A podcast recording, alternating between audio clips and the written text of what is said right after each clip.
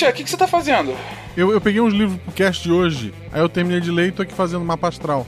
Não, Guaxa, você tá confundindo astronomia com astrologia de novo. Na verdade, é, eu misturei. Não, meu Deus! O que, que foi?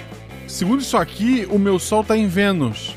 Mas o que, que isso significa? Sei lá, uma noite eterna? Meu amor, nosso amor estava escrito nas estrelas.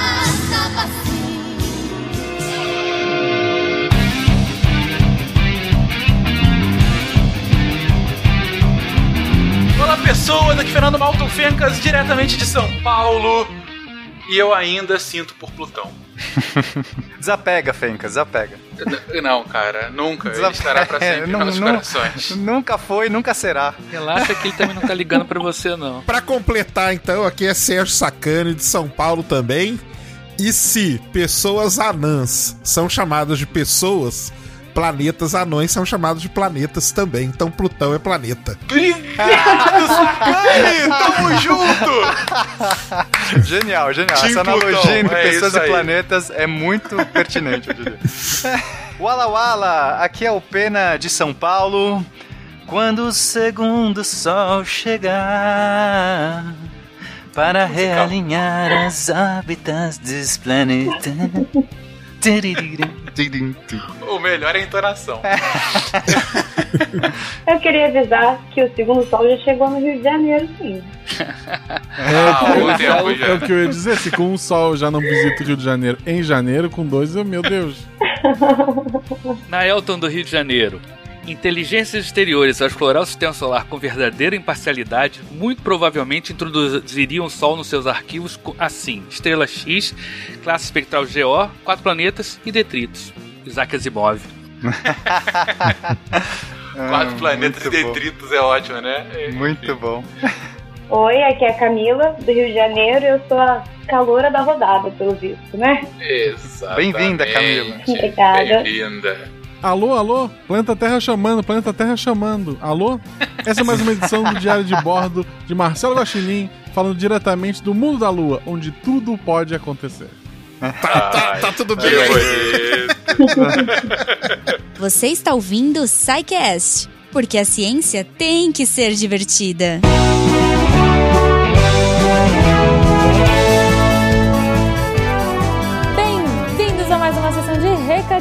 SciCast. Eu sou a Jujuba e hoje vamos falar rapidamente pra gente ir pra esse episódio que tá muito massa. Aliás, no final dos recados eu vou deixar uma pergunta relevante.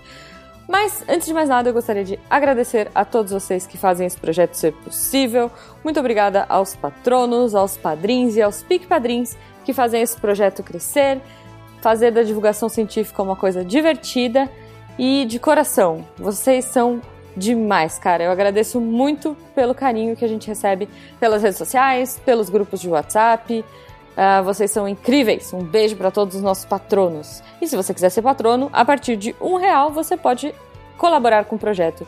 Entra aí no post, dá uma olhadinha, mas cara, Patreon, Padrim e PicPay. Fora isso, o nosso concurso cultural continua, então se você quiser ganhar os livros do Kingmaker, não deixe de mandar aí na melhor rede social, Twitter, marcando arroba Portal Deviante e arroba Editora Roco, com um nome legal, com escolhendo um dos nossos participantes, ou mais participantes, enfim, fica a critério de vocês, e dando um título pra ele. Então, sei lá, é, e, e como a gente falou no episódio passado, não façam coisas tipo Fencas o Homão. Enfim, sejam criativos, façam a nossa equipe julgadora rir e cair da cadeira e passar mal de tanto rir. E você que tiver o melhor título para um dos nossos participantes aqui do SciCast, pode ser qualquer participante, vai levar para casa dois livros da editora Rocco do Kingmaker. Então, não perca essa oportunidade. Aproveitando também, se você quiser entrar em contato com a gente, você pode entrar pelo arroba Portal Deviante aí, no Twitter e no Instagram. Mas claro, você pode mandar um e-mail pra gente, aquela coisa mais fala que eu discuto, através do e-mail contato arroba ou, preferencialmente, para comentar nesse episódio aqui, você entra lá no Portal Deviante, vai no post e deixa o seu recadinho, deixa o seu comentário, sua mensagem de amor, enfim, suas opiniões sobre Plutão ou sobre qualquer planeta. Qual é o seu planeta preferido? Eu quero saber. Põe aí no post. E antes de eu ir embora, aproveitando essa deixa, já que a gente vai falar sobre isso, eu queria deixar uma pergunta, não sei se foi falado na abertura, mas eu queria muito saber para quem assistia Bigman, para os meus amigos que assistiam Bigman, cara, o que o Júnior vai saborear agora? Se você não entendeu, assista Bigman porque é muito bom. Beijo pra todo mundo e até!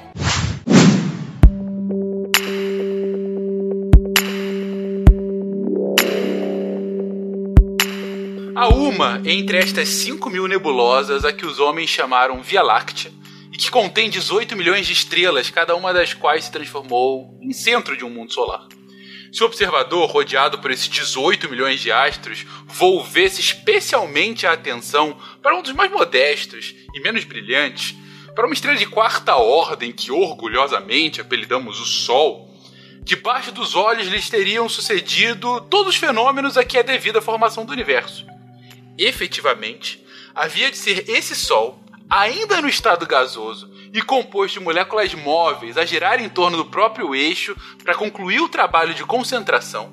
E esse movimento, subordinado às leis da mecânica, havia acelerar-se com a diminuição do volume e um instante havia de chegar em que a força centrífuga venceria a força centrípeta que atrai as moléculas para o centro.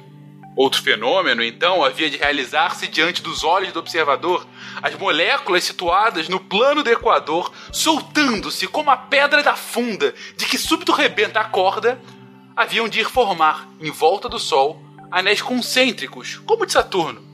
E a esses anéis, de matéria cósmica, animados de movimento de rotação em volta da massa central, chegaria depois a vez de partir-se e decompor-se em nebulosidades secundárias o que vale o mesmo a dizer em planetas. Da Terra-Lua, Júlio Verne, 1865.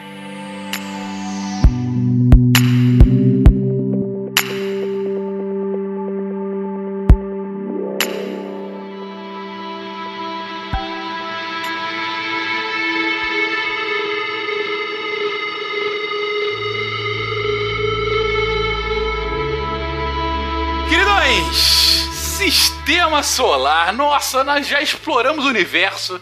Nós já exploramos estrelas. Nós já falamos da morte das estrelas com buracos negros. Nós já estivemos no espaço lá longe e agora voltamos aqui pro nosso quintal.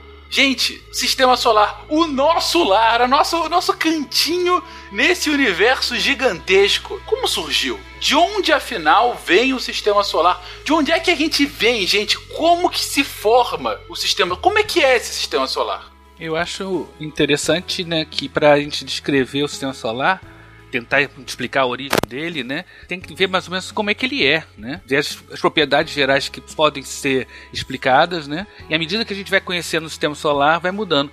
Esse texto do Júlio Verne é interessante porque é um texto antigo, né?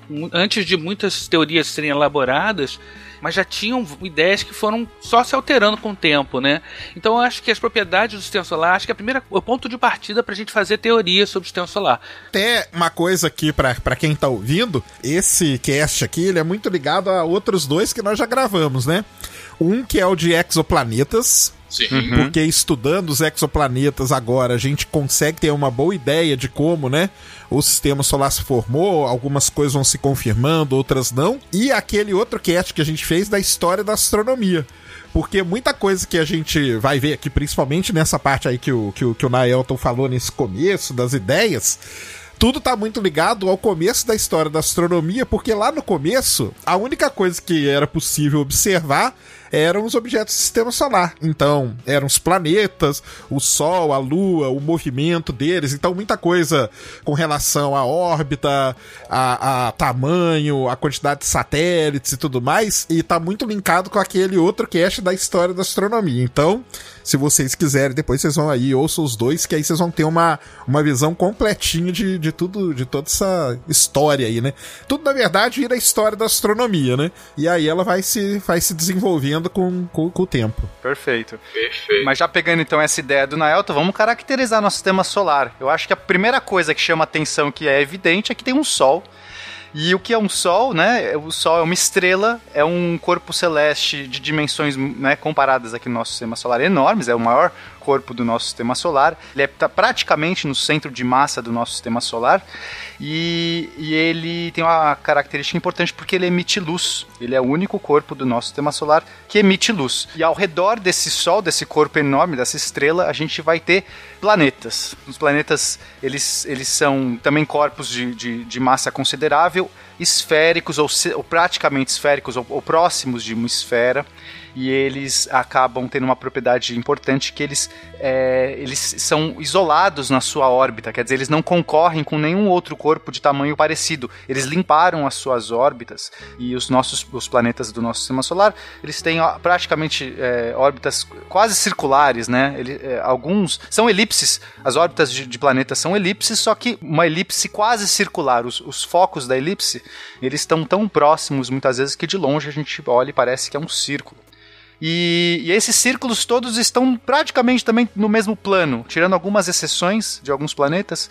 Mas o mais interessante é que, nossa, isso é curioso, né? A gente olha para o nosso sistema solar e a gente vê um monte de planetas girando ao redor do Sol e esses planetas todos estão é, com órbitas no mesmo plano. É, não é cada um para qualquer lado. Se você olhar assim, é como se eles todos estivessem girando é, em cima de uma mesa, né? Vamos pensar como se tivesse uma mesa, você pusesse as bolinhas de gude em cima dessa mesa e elas giram ao redor de um sol, de uma bola, uma bolota no meio, todas em cima da mesma mesa. Isso não é intuitivo a princípio. A gente poderia ter qualquer órbita girando em, em qualquer outro plano, mas acho que essa característica aí já é uma dica de como é que se formou né? Porque para ter formado desse jeito muito especial, órbitas praticamente circulares, corpos é, esféricos orbitando sem muitos detritos, concorrendo com muitos detritos na sua região, em órbitas coplanares, isso aí já dá uma pista de como é que se formou.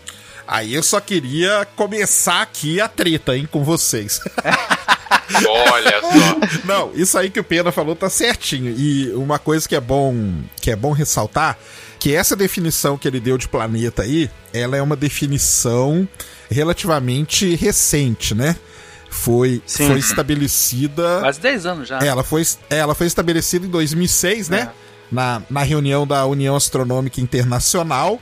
E por quê? Porque descobriram vários outros objetos, que daqui a pouco nós vamos falar deles, da, principalmente ali perto da órbita de, de, do famoso, né, do famigerado Plutão. E aí o negócio era o seguinte: quando você tava na escola, você decorava nove planetas, né? Imagina que você tivesse que decorar 30 mil ou 50 mil. Então, só que essa definição, ela tem uma. uma tem, tem muita, muita briga no, no, no meio, digamos, não só astronômico, mas principalmente no mundo geológico. Ge... Astrologia também, né? Não, astrologia, astrologia se, se, se, ferrou de novo, né?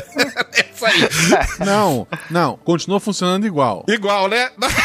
Igual. Ou seja, né? Não tá funcionando. Tá, tá Tirou o planeta, ficou igual. Tira um, coloca outro, tira, não, não muda nada. Mas existe uma discussão no meio da. da...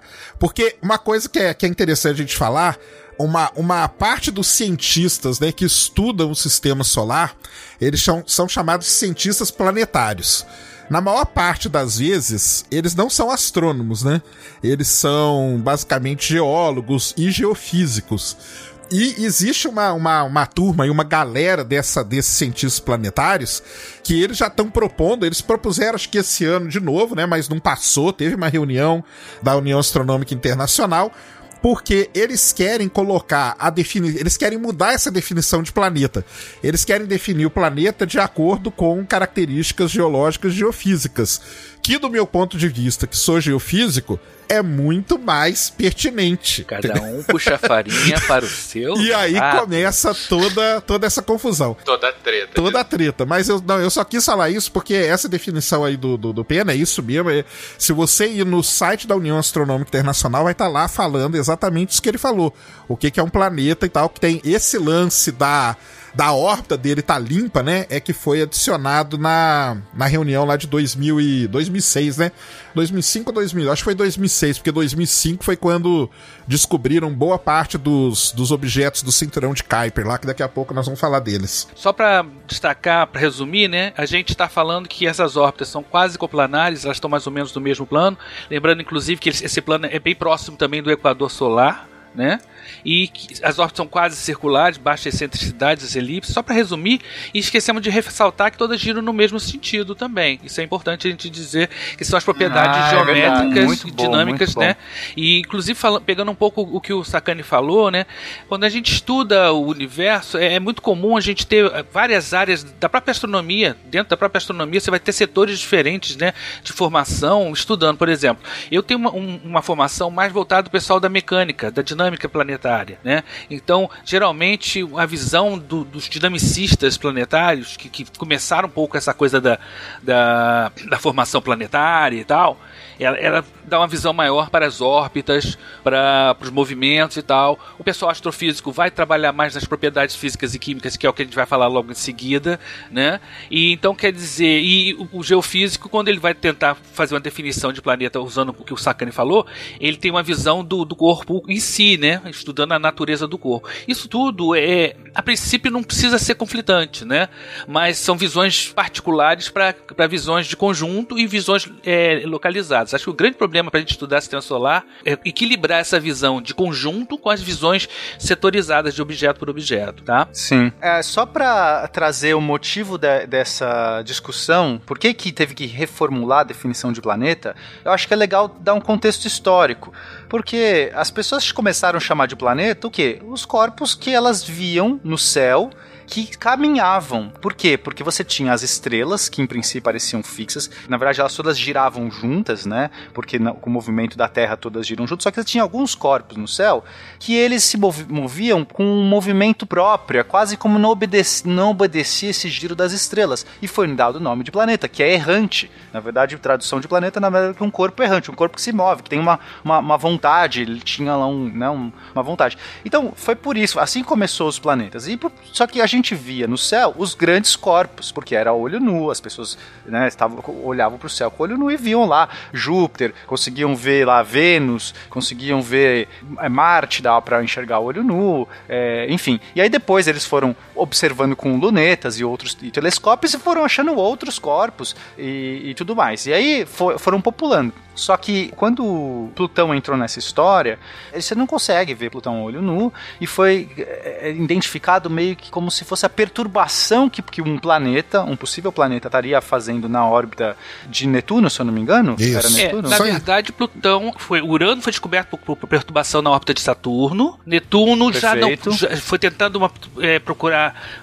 perturbações na órbita de Urano, mas ele não foi encontrado no lugar onde foi calculado. E Plutão foi descoberto, também não foi prevista a posição de Plutão. E depois se descobriu que esse problema na órbita era um erro de cálculo. Exatamente. Exatamente, esse é que é a questão. Porque quando eles acharam, então eles falaram assim: olha, tem uma perturbação aqui, vamos procurar. Começaram a apontar os telescópios e, e acharam um corpo lá, muito pequenininho. Calcularam tudo e falaram assim: ah, é, foi aquela festa, mais um planeta. Porque até então, eles é, é, quando você conseguia achar um corpo desse, tudo era planeta, não tinha uma, uma super definição. Foi, foi por agregação. Achou mais um e mais um planeta, vai, vai, vai, vai coletando. Só que aí, quando eles foram perceber, esse planeta calcularam a massa dele e tudo mais, e viram que era muito pequeno para gerar a perturbação que eles estavam esperando, que foi calculado. Então, na verdade, quando eles refizeram as contas, viram que foi um erro de conta. Foi meio que um chute. Acharam um corpo lá, legal, mas não foi. Plutão, gente, tem metade do tamanho da nossa Lua. Não tem como esse planeta, esse peteleco ter, fazer a, a influência que eles estavam esperando. E aí, tudo bem, mas ah, quem liga, chama o corpo mesmo assim, mantém. Só que aí que começou a treta, quando o Mike Brown e, e a sua equipe lá do, da, da Caltech começaram a olhar para essa região de, de Plutão e começaram a achar outros corpos. E aí foi aquela questão: se a gente vai chamar qualquer coisa que a gente encontrar aqui de planeta, então a gente, como o Sakane falou, vai ter uns 30 mil planetas. Pena. O Hum. que você chama de erro, eu chamo de destino. Não, e o que você chama de destino, eu chamo de outra coisa, cara. Porque o Pena falou, nós vamos nada. Foi um cara que era obcecado por achar um outro planeta no sistema solar, que era o Percival Lowell.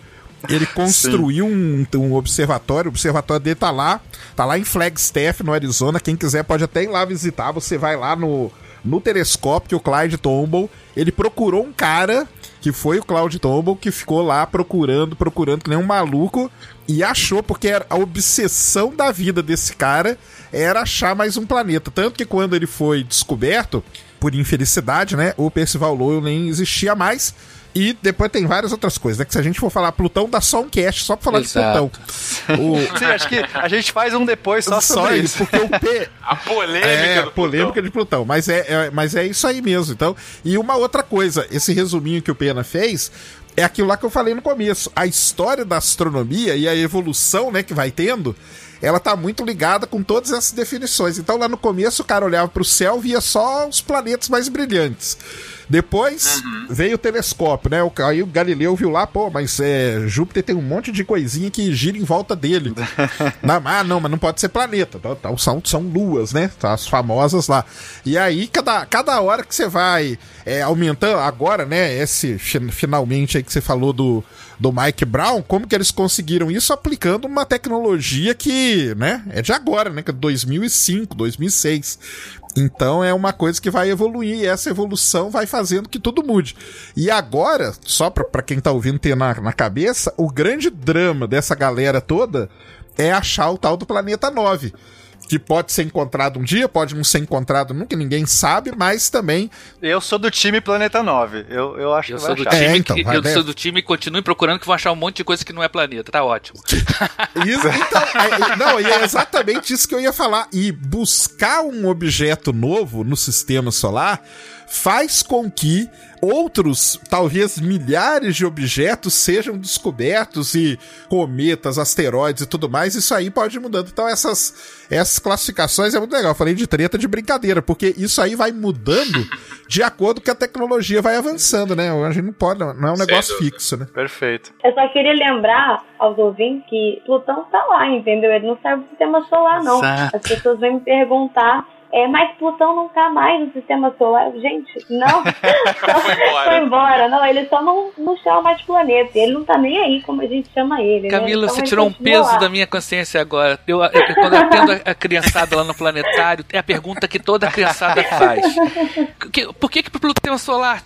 Aí eu tenho que falar com eles. Olha só, Plutão continua no mesmo lugar, pequenininho, gelado, sem graça, lá nos quintos dos infernos.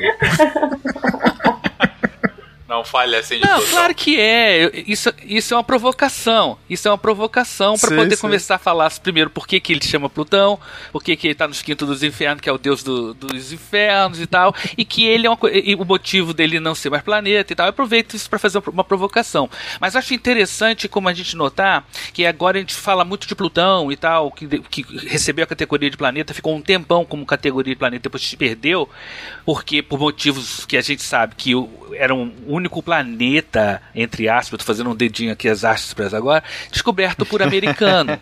então tinha uma questão extremamente política. Capitalismo, esse Isso. capitalismo É, política. massacrante. Mas quando, o- quando o primeiro asteroide entre Marte e Júpiter foi descoberto, que foi Ceres, ele também recebeu a categoria de planeta.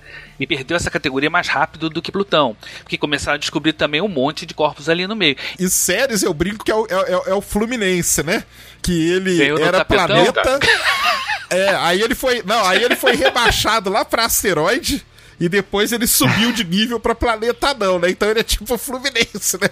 Cai lá pra terceira É, divisão e vem ser, Sem subindo. dúvida. Já que ele tá falando de asteroides, eu acho interessante a gente, a gente fala dos planetas, tá? Os oito planetas e tal, papapá, mas que existem corpos menores e eles não estão distribuídos ao acaso. Quer dizer, tem uma concentração maior de.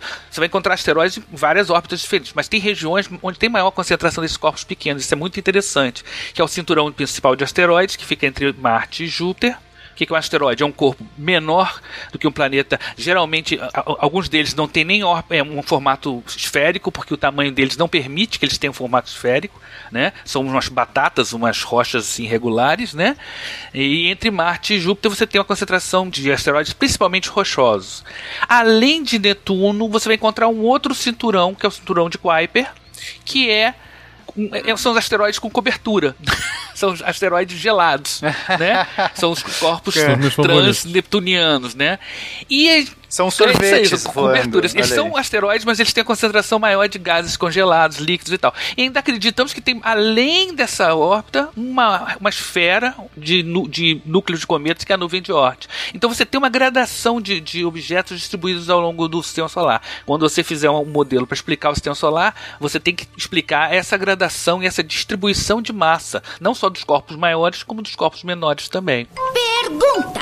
Querido Bigman, quais são os nomes dos planetas?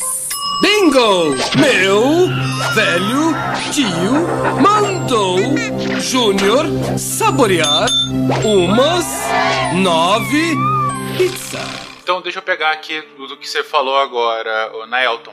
Então, ok, o centro, como disse o Pena lá atrás, a gente tem o centro, quase que o centro de massa, né, do sistema solar, até pelo tamanho dele, muito maior do que o resto de todos os outros, que é o Sol. E aí você começa a ter os planetas, enfim, os planetas principais, né? Vamos colocar assim, não planetas anões. Aquele, né? Mercúrio, Vênus, Terra, Marte, Júpiter, Saturno, Netuno e Plutão, sim, porque Plutão é planeta nos nossos corações. é, entre Marte e Júpiter, um primeiro cinturão de é, pequenos astros, né? Enfim, pequenas rochas que estão aí é, é, também orbitando o Sol. Depois de Netuno, uma outra, um outro cinturão de rochas também, mais rochas mais picolés, mais geladinhas. E aí, mais longe de tudo, uma grande nuvem de várias, de milhões, bilhões de rochas flutuando, é, orbitando ao redor de tudo. Essa seria a constituição do que a gente chama de sistema solar. Não rochas, é núcleos congelados. Aerolitos. Aerolitos. É, eu- imagina uma bola, de, uma bola de lama congelada. É o núcleo de um cometa. Bola de lama congelada, beleza. Então eu acho que seria legal a gente é, caracterizar esses planetas, porque a gente acha que nem citou eles ainda direito, né? E, e também eles têm diferenças importantes. E também para dar um, um- um tamanho do sistema solar, Fencas, eu acho que é relevante a gente citar as distâncias que esses caras estão Ah, do Sol, para as pessoas sim, terem uma sim. dimensão, né? Então, olha só, o primeiro planeta que está mais perto é o Mercúrio e ele tá por volta aí. Eu vou usar a medida unidade astronômica, que é a medida da distância entre a Terra e o Sol, porque é uma medida Sim. boa de comparação. Porque você fica falando em milhões de quilômetros, a Sim, pessoa vai. sim. O que, que significa isso? Porque não, não, não bate com nada que ela, que ela tenha na cabeça. Então, se a gente Vamos usar então a comparação nacional. A unidade astronômica é o Gol Mil do Brasil. Gol mil, perfeito. Não, aí só fala pro pessoal que é só multiplicar isso aí por, um, por 150, né? 150 milhões. 150 milhões. Milhões de quilômetros Ok. você chega.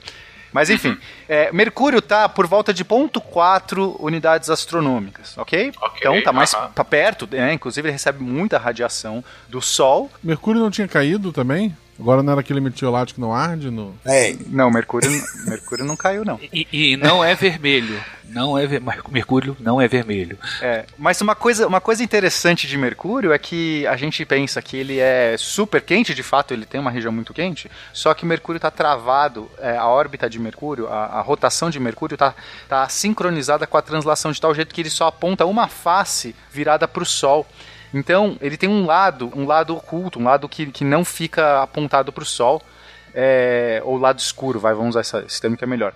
E esse lado pode ser muito, dependendo, é, como ele não tem grandes fluxos é, de convecção té- térmica, a gente pode chegar a temperaturas é, bem mais baixas do lado é, escuro dele. É, hoje já sabe até que tem gelo em algumas crateras de Mercúrio. Só lembrando, gente, Mercúrio não é Exatamente. totalmente travado, não. Ele tem, ele tem uma rotação muito lenta em relação ao Sol. Não é sempre a mesma face voltada para o Sol. Ainda não está perfeitamente travado, né? É, mas Exatamente, ele tá, ele tá tipo num processo de sincronização.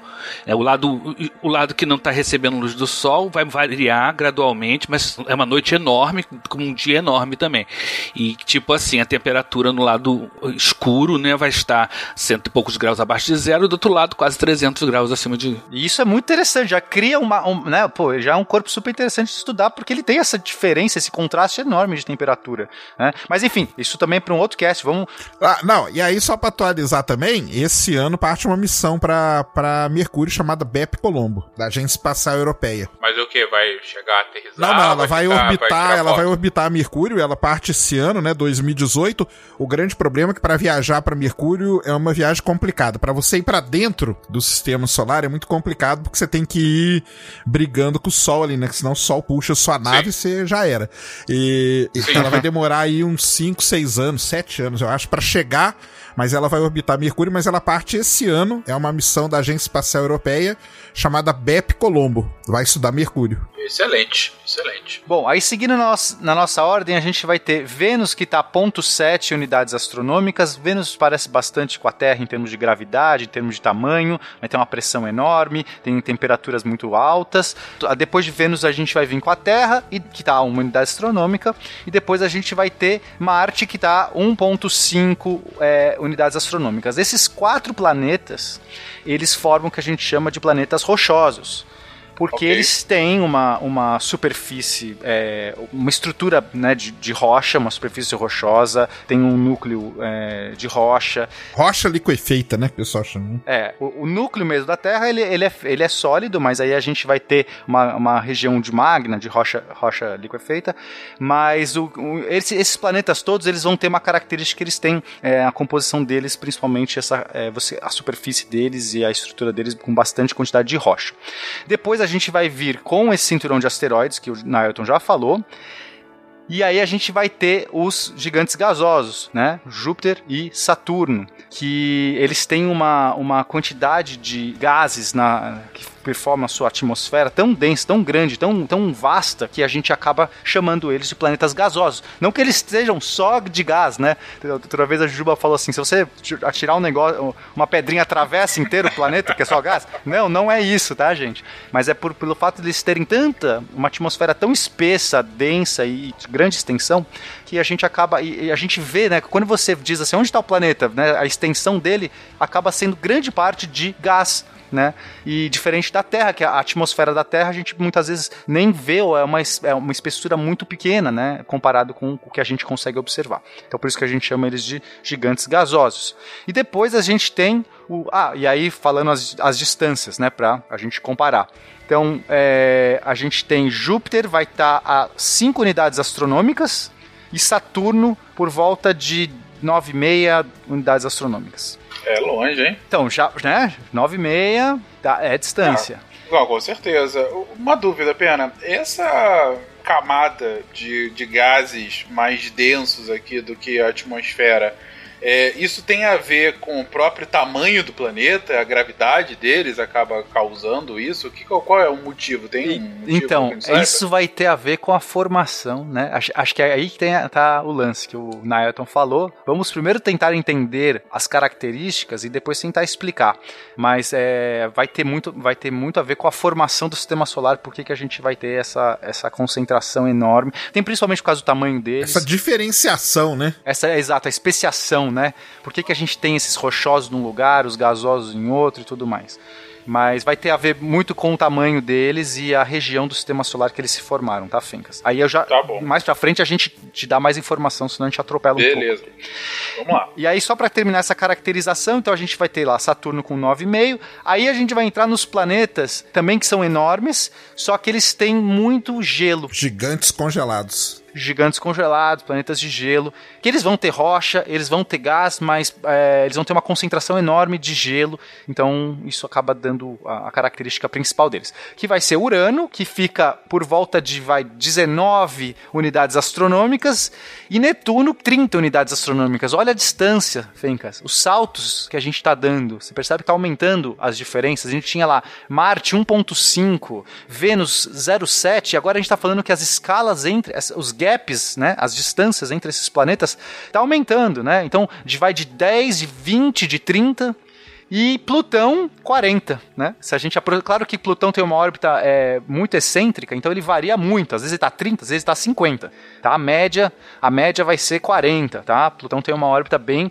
estranha, até por isso também que ele não é bem enquadrado nos, com os outros planetas. É, senão a gente tem que incluir é, Eris também, também aí, né? Porque se Plutão entrou, Eris entra também. É, e todos os outros cinturão do Kuiper, de Kuiper, né? Entra Ares, entra Sedna. Mac Mac. É, isso mesmo. Halmeia. Halmeia. Vocês estão inventando nomes Então aqui. não, né? é. Então São não, os é isso mesmo. corpos que, que foram encontrados. É, e os nomes iam ser mais bizarros. Eles queriam botar Xena, Coelhinho da Páscoa, Papai Noel. Esses objetos aí, eles chamam de KBO, que é Kuiper Belt Objects, objetos do cinturão de Kuiper. Incluindo e Plutão, Plutão. ele tá na, digamos assim, na entrada, né, do cinturão de Kuiper. Então ele é o, o Exatamente. primeirinho ali, tem esses outros aí, alguns deles, né, até tem a mesma dimensão de Plutão, e daí que vem toda aquela confusão lá do início. Ah, como que você pode ter, então, o, o sede na Eris, tudo vai ter que virar planeta também, né? Nego ia ter que decorar 20, 15, já ia ficar complicada a prova de geografia, né? Porque isso aí cai Imagina a frase pra decorar. Imagina a frase, isso que eu ia falar. Ia ter que inventar É uma verdade. mega frase pra decorar o nome dos Ia ser um planetas. Faz um poema, né? É isso. Eu só fico triste que a frase que eu usava não funciona mais, que eu não posso mais usar Plutão na frase. Qual, Qual é? que era a frase? É, minha avó tem muitas joias, só usa no pescoço. Não dá mais. Só usa agora. Só usa- Ela não usa em lugar nenhum. Só usa aí, aí você tá esquecendo de um, aí tu faltou Netuno. É, só usa nua. Só Pronto. usa nua. Talvez. Ela fica usando as joias lá pela dona. Não quero ver sua avó nua, não. Tira. Ai, meu Deus. Mas olha só, pra gente tentar a comparação, esses objetos que a gente chama de. que estão no cinturão de Kuiper, ou que a gente fala de objetos transnetunianos, que também estão além de Netuno, esses objetos eles estão aí de 40 até 100 unidades astronômicas, mais ou menos. A gente não sabe também direito até onde vai, porque a gente não achou todos, né? A gente não achou quase nenhum deles, nem sabe que tem muitos. Agora, a nuvem de Oort, que é essa outra estrutura que o, que o Naeton falou, que da onde vem os cometas, que a gente acredita que é uma região da onde vem os, os cometas e, e tudo mais, e, tem um outro monte de detritos ali também, está, é, pasmem, de 50 mil a 200 mil unidades astronômicas. Então, é uma outra, é uma outra relação, não tá logo ali, tá muito longe. Não, tá logo ali ser pro mineiro. Pro mineiro é logo ali. Lem- Lembrando, gente, que Alpha Centauro tá a 4,2 anos-luz. A nuvem de Oort chega a 3,2 anos-luz, quer dizer, tá pra lá do meio do caminho, né? É, ela quase chega lá na estrela mais próxima. É tão grande a nuvem de Oort, se a gente olhasse uma bolinha de ping-pong, o tamanho da nuvem de Oort, tudo que a gente chama de planeta hoje estaria no centro. A gente não conseguiria ver a, a diferença conseguiria que eles estão diferenciar. Ela é- se você tivesse lá no nuvem de Oort e olhasse pra dentro, você não ia diferenciar Isso. nada. Ia A, ser a órbita tudo um mais pontinho. externa seria um- um- uma cabeça de alfinete, vamos dizer assim, comparando com a bola de ping-pong, né? Agora, o mais interessante é que você falando a mesma comparação, a outra estrela, que é a Alpha Centauro, estaria um, um quarto de distância de- do, da- desse- do centro dessa bolinha. Isso que é mais legal. Perfeito. Olha, eu tive, uma, eu tive uma ideia que talvez funcione. Se, já que vocês adoram futebol, se fosse um campo de futebol, a nuvem de Oort fosse a arquibancada de um estádio de futebol, pode ser isso, Fencas? Ninguém ia poder sentar, não dá pra fazer um cara de novo. Ia, ia gelar o traseiro de todo mundo, porque é cheio de gelo. Pelo menos a cerveja ia estar gelada. C- certamente. Todos os planetas estariam no círculo central. Pode ser agora? Ah, entendi, entendi. Muito bem. Muito, é, longe pra caramba. Esse negócio que o, que, o, que o Pena falou aí, esse negócio de analogia e tal, é tão legal no sistema solar que tem alguns lugares do mundo que o pessoal faz o sistema solar em é, escalas, né? Então tem uma no deserto, lá nos Estados Unidos, que é sensacional. O cara pegou uma área gigantesca justamente para dar essa noção de distância, né? Porque a gente fala o número, tudo bem, né? A gente sabe, o, igual o, Fenk, só- o Pena falou, né? Dá esses saltos aí gigantescos. E no computador hoje a gente consegue, né? Tem os modelinhos 3D, né? Que a gente faz e tal. Mas tem cara que, que gosta de fazer o modelo físico, né? Do sistema solar. Então tem um lugar nos Estados Unidos, lá no deserto, lá na Califórnia, que o cara fez o, o sistema solar em escala e mostra mais ou menos isso. Então ele vai colocando os planetas, né, na, na escala, na distância, vai colocando. Na hora que ele chega lá em Plutão e ele olha pra dentro, você que tá o Sol lá no centro, né? Ele vê um pontinho de nada. Então é muito legal. Tem, acho que tem até vídeo aí pelo, pelo YouTube do cara mostrando. É muito legal isso, é muito legal mesmo, porque aí a gente tem naquela, naquela minissérie lá, Mars, né, que passou ano passado, mostra, né, um dos, um dos caras ali montando com o pai dele esse modelo em escala do sistema solar. Foi baseado nesse aí. Esse vídeo aí é legal deixar na, na, na- na- no post lá pro pessoal ver, porque é muito legal. Isso aí é muito legal mesmo pra você ter essa noção, tá? Pergunta. Quais são os nomes dos planetas? Bingo! Meu velho tio mandou Júnior saborear umas nove pizza. Então acho que assim a gente dá- faz um retrato do nosso sistema solar, né? Todos os objetos aí que a gente já observou, que acredita que existam, estão aí né, nessas categorias que a gente falou. Agora a gente pode avançar para pensar como é que se formou isso, da onde veio isso, como é que, né, como é que criou o Mas cinturão é, de essa é a minha pergunta, exatamente. essa é a minha grande pergunta. Por que que tem um troço gigantesco que a gente chama de Sol e um monte de pedrinha em volta que por acaso a gente está na terceira das maiores dessas pedrinhas? É, como que isso, como que o nosso querido Big Bang fez com que de repente o sistema solar se formasse dessa forma linda que nos propiciou estar aqui discutindo Por favor, sobre Big ele? Bang não. Vou explicar por quê. Sabe, você tentar explicar a origem do sistema solar a partir do Big Bang é tentar explicar ah, uma partida de futebol no Maracanã a partir de Pedro Alves Cabral, sacou? É pior É que muito longe, entende? Tem uma conexão, claro que tem. Muito bem. Mas é tão distante a conexão que é mais negócio você pensar já num universo com nuvens de gás e poeira e já estrelas É melhor pensar na formação da estrela, né? Sim, Porque é ela sim. que vai estar ligada, né? que o Big Bang é, tá bem lá. é, né? É, essa, essa explicação do, do, do universo, né? Geralmente cada cultura né, criou suas explicações, as suas cosmogonias, como eles costumam falar, né? A origem do cosmos. E hoje em dia o termo que se usa muito para falar especificamente da origem do sistema solar é cosmogonia. Apesar que o termo é bem mais geral que isso. Ele explica a origem do cosmos, né? Mas o que eu quero dizer é que é, explicar a, a- a formação do sistema solar a partir do Big Bang é uma distância grande. Dá pra contar, mas aí você estica muito a história. Não, tá explicado, tá explicado. é, e eu fico aqui o desafio pra ter um cast sobre a história do futebol desde Cabral. Eu ouviria. Mas mim, beleza, como a gente não. não tem esse tempo aqui agora. Mas, ô Fenca, só pra É. você entender, olha, o Big Bang a gente né, estima hoje aí por volta de 13,7 bilhões de anos, né? a- a- se formou, teve a origem 3,7 bilhões de anos atrás. E o nosso sistema solar, ele tem por volta aí de 5, 6, aí varia um pouco. Acho que até vai, se a gente começar os- o- o começo mesmo e tal, até uns 6,5. É, é por aí, gente? Ou tô falando alguma merda gigante? Cinco, É isso aí, é, vai cinco, ter mais ou menos a, 4.6. a idade do Sol, né? É, o Sol tem mais ou menos Sim. uns 5, o resto do sistema solar uns 4,6 bilhões de anos. É logo ali. É, vai, vai ter um tempinho, né, pra ele se estruturar e formar, mas. Mas ele começa mesmo com, a- com, com- com o nascimento da estrela, né? Que é o principal aí. Perfeito. Que aí seria por volta de uns 5 bilhões de anos atrás. É, só que o que acontece, Fencas? Você vê, né, de 13 para 5, tem uma distância gigantesca aí. E, ou seja, nosso sistema solar ele já é uma formação de, de, uma, de uma geração mais avançada, porque a gente, vai, a gente já falou naquele cast de, de Big Bang, mas só para o ouvinte recapitular. Então a gente vai ter as primeiras estrelas, elas, essas estrelas vão explodir, vão formar uma nova geração de estrelas que também vai explodir, vão formar uma outra geração de estrelas que também vai explodir. Aí, e cada vez que essas estrelas explodem, né? é- é- eu tô falando explodir de um, um jeito mais solto, tá? Por favor, puristas, né? É, não vão. Eu sei que não é uma explosão, como a gente entende, só para facilitar. Cada vez que, que essas estrelas vão explodindo, elas vão gerando outros elementos químicos. E vai mudando. A nova geração não é igual à geração anterior, porque ela vai ter elementos mais pesados. Pena tá certo, é a explosão mesmo, que pra formar elementos mais pesados, as estrelas têm que explodir. Então é isso mesmo. Não, não- você não tá sendo. É, é, tá sendo preciso. É a explosão mesmo. É, que as, algumas pessoas falam que uma supernova não é exatamente uma explosão, mas é, é aí aquele detalhe da letra, da...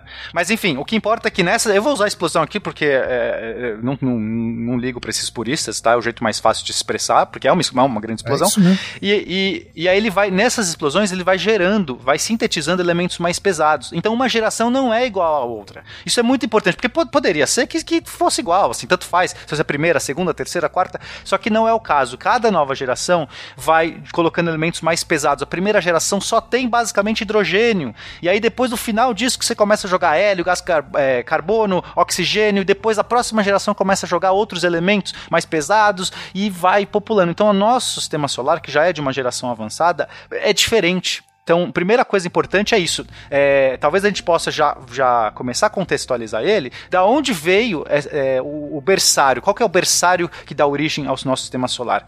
Né, existem essas nebulosas que vieram de material jogado de explosões de estrelas de uma geração Detritos, anterior. né? Os detritos da supernova, né? E a onda de choque, né? Que sai carregando tudo isso, né? Perfeito. Então, olha só, imagina, imagina que a gente tem, em, algum- em algumas regiões do sistema, do sistema solar, do, do universo, da galáxia, é, a gente vai ter uma grande quantidade desses, de poeira, detritos, de é, partículas em geral, radiação, tudo mais, e isso vai formar uma nuvem. Uma, gra- se você olhar assim de longe, é uma grande nuvem onde toda essa poeira está mais ou menos é, é, equilibrada, quer dizer, ela está mais ou menos homogênea. Ela tem algum movimento que veio, já é um movimento que ela herda dessa do que foi aquela explosão, mas é lento, né? É uma coisa assim, uma nuvem, uma nuvem no céu. Você olha assim, ela se move, ela às vezes cresce e tal, mas é isso. Isso vai ser as nossas é, nebulosas que vão permitir. Então você vê, quando você tem uma nebulosa dessa, cheia desses detritos, você tem muita matéria num estado que pode gerar, dar origem a uma nova estrela. Mas como é que você vai dar origem a uma nova estrela? Como é que uma nuvem desse tamanho, e essas nuvens, Fencas, são enormes. A gente tá, não é a gente tá falando aqui do, do, do, do campo de futebol, da nuvem de Oort. É, essas nuvens são maiores do que o planeta Terra comparado com esse campo de futebol, tá? Porra, tá bom. E, assim, é, nu, nuvem é um negócio. Essa, essas nebulosas são gigantescas e elas vão dar origem não a uma estrela, mas a várias. Vão ser grandes berçários de nascedouros de estrelas. São os aglomerados, né? Que a gente chama aglomerados, principalmente os abertos, né?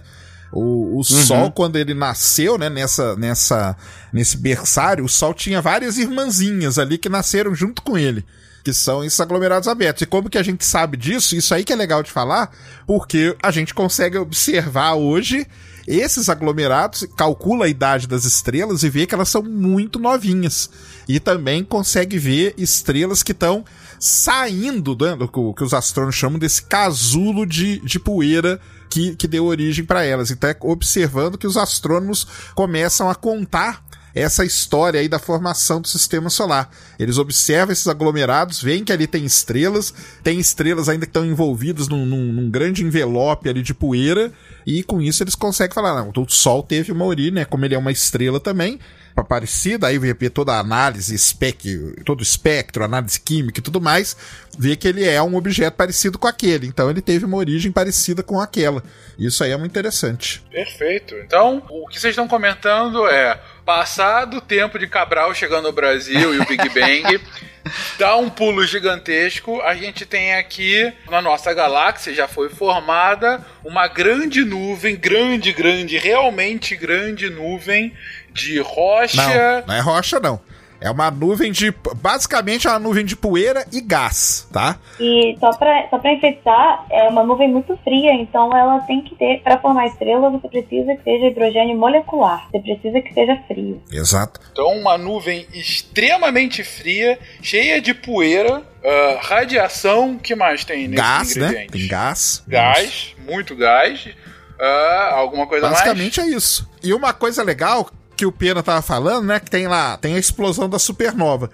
Supernova é um objeto tão interessante, cara, porque ele representa o, a morte de uma estrela, por um lado, e ele pode representar o nascimento por outro lado, porque a onda de choque da supernova é que perturba essa nuvem aí que a gente está falando, e aí o gás e a poeira começam então a se aglutinar, se juntar, a crescer, e é isso que vai dar origem para as estrelas. Então a supernova, perfeito. Ela de um lado, ela representa a morte da estrela e do outro lado ela representa o nascimento de novas estrelas. É muito legal isso aí. Perfeito, Sacane. Isso é muito legal porque, como a Camila disse, você tem que ter essa nuvem já tem que estar no estado mais frio para começar a ter o processo de aglutinação que a gente vai descrever. Então já teve ali um monte de gás e poeira, já passou um tempo, ele vai esfriando, né? Num, é, já teve a explosão de várias outras estrelas que gerou esse gás todo, essa poeira.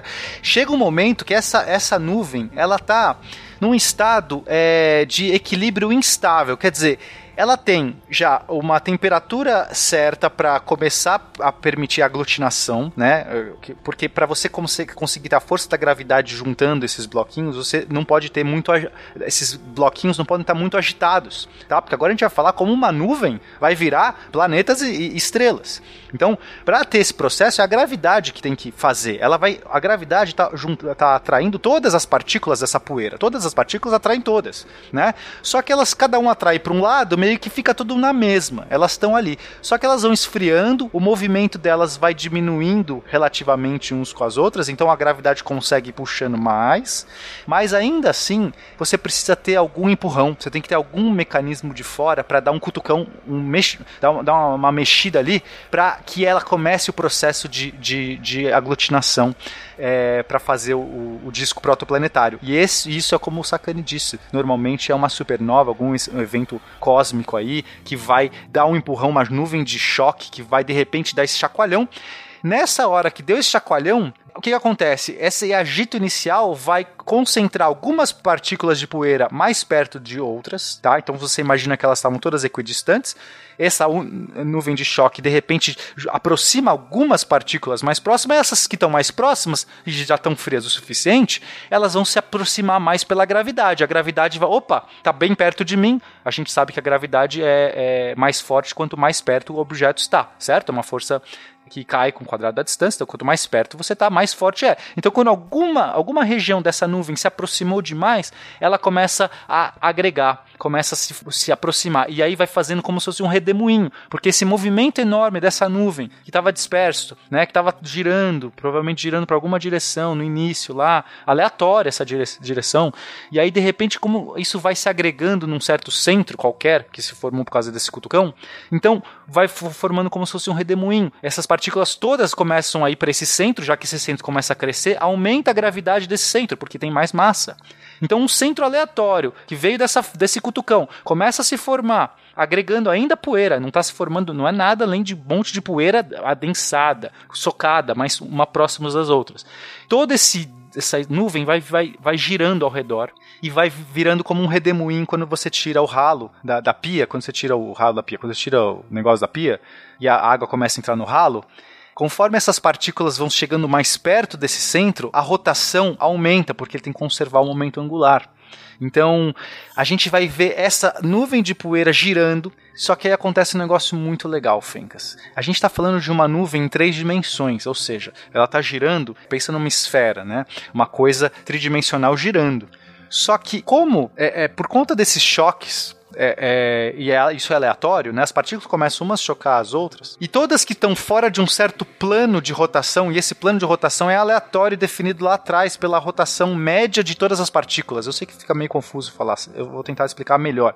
Toda, cada partícula está com um certo movimento, mas em média, se você analisar a média dos movimentos, você pode falar que a maioria está de repente girando num certo eixo tá? E, e, e, isso é aleatório mesmo, vai depender lá de atrás da dinâmica de como formou aquela nuvem, tá? Então aquela nuvem tem em média uma rotação num certo eixo.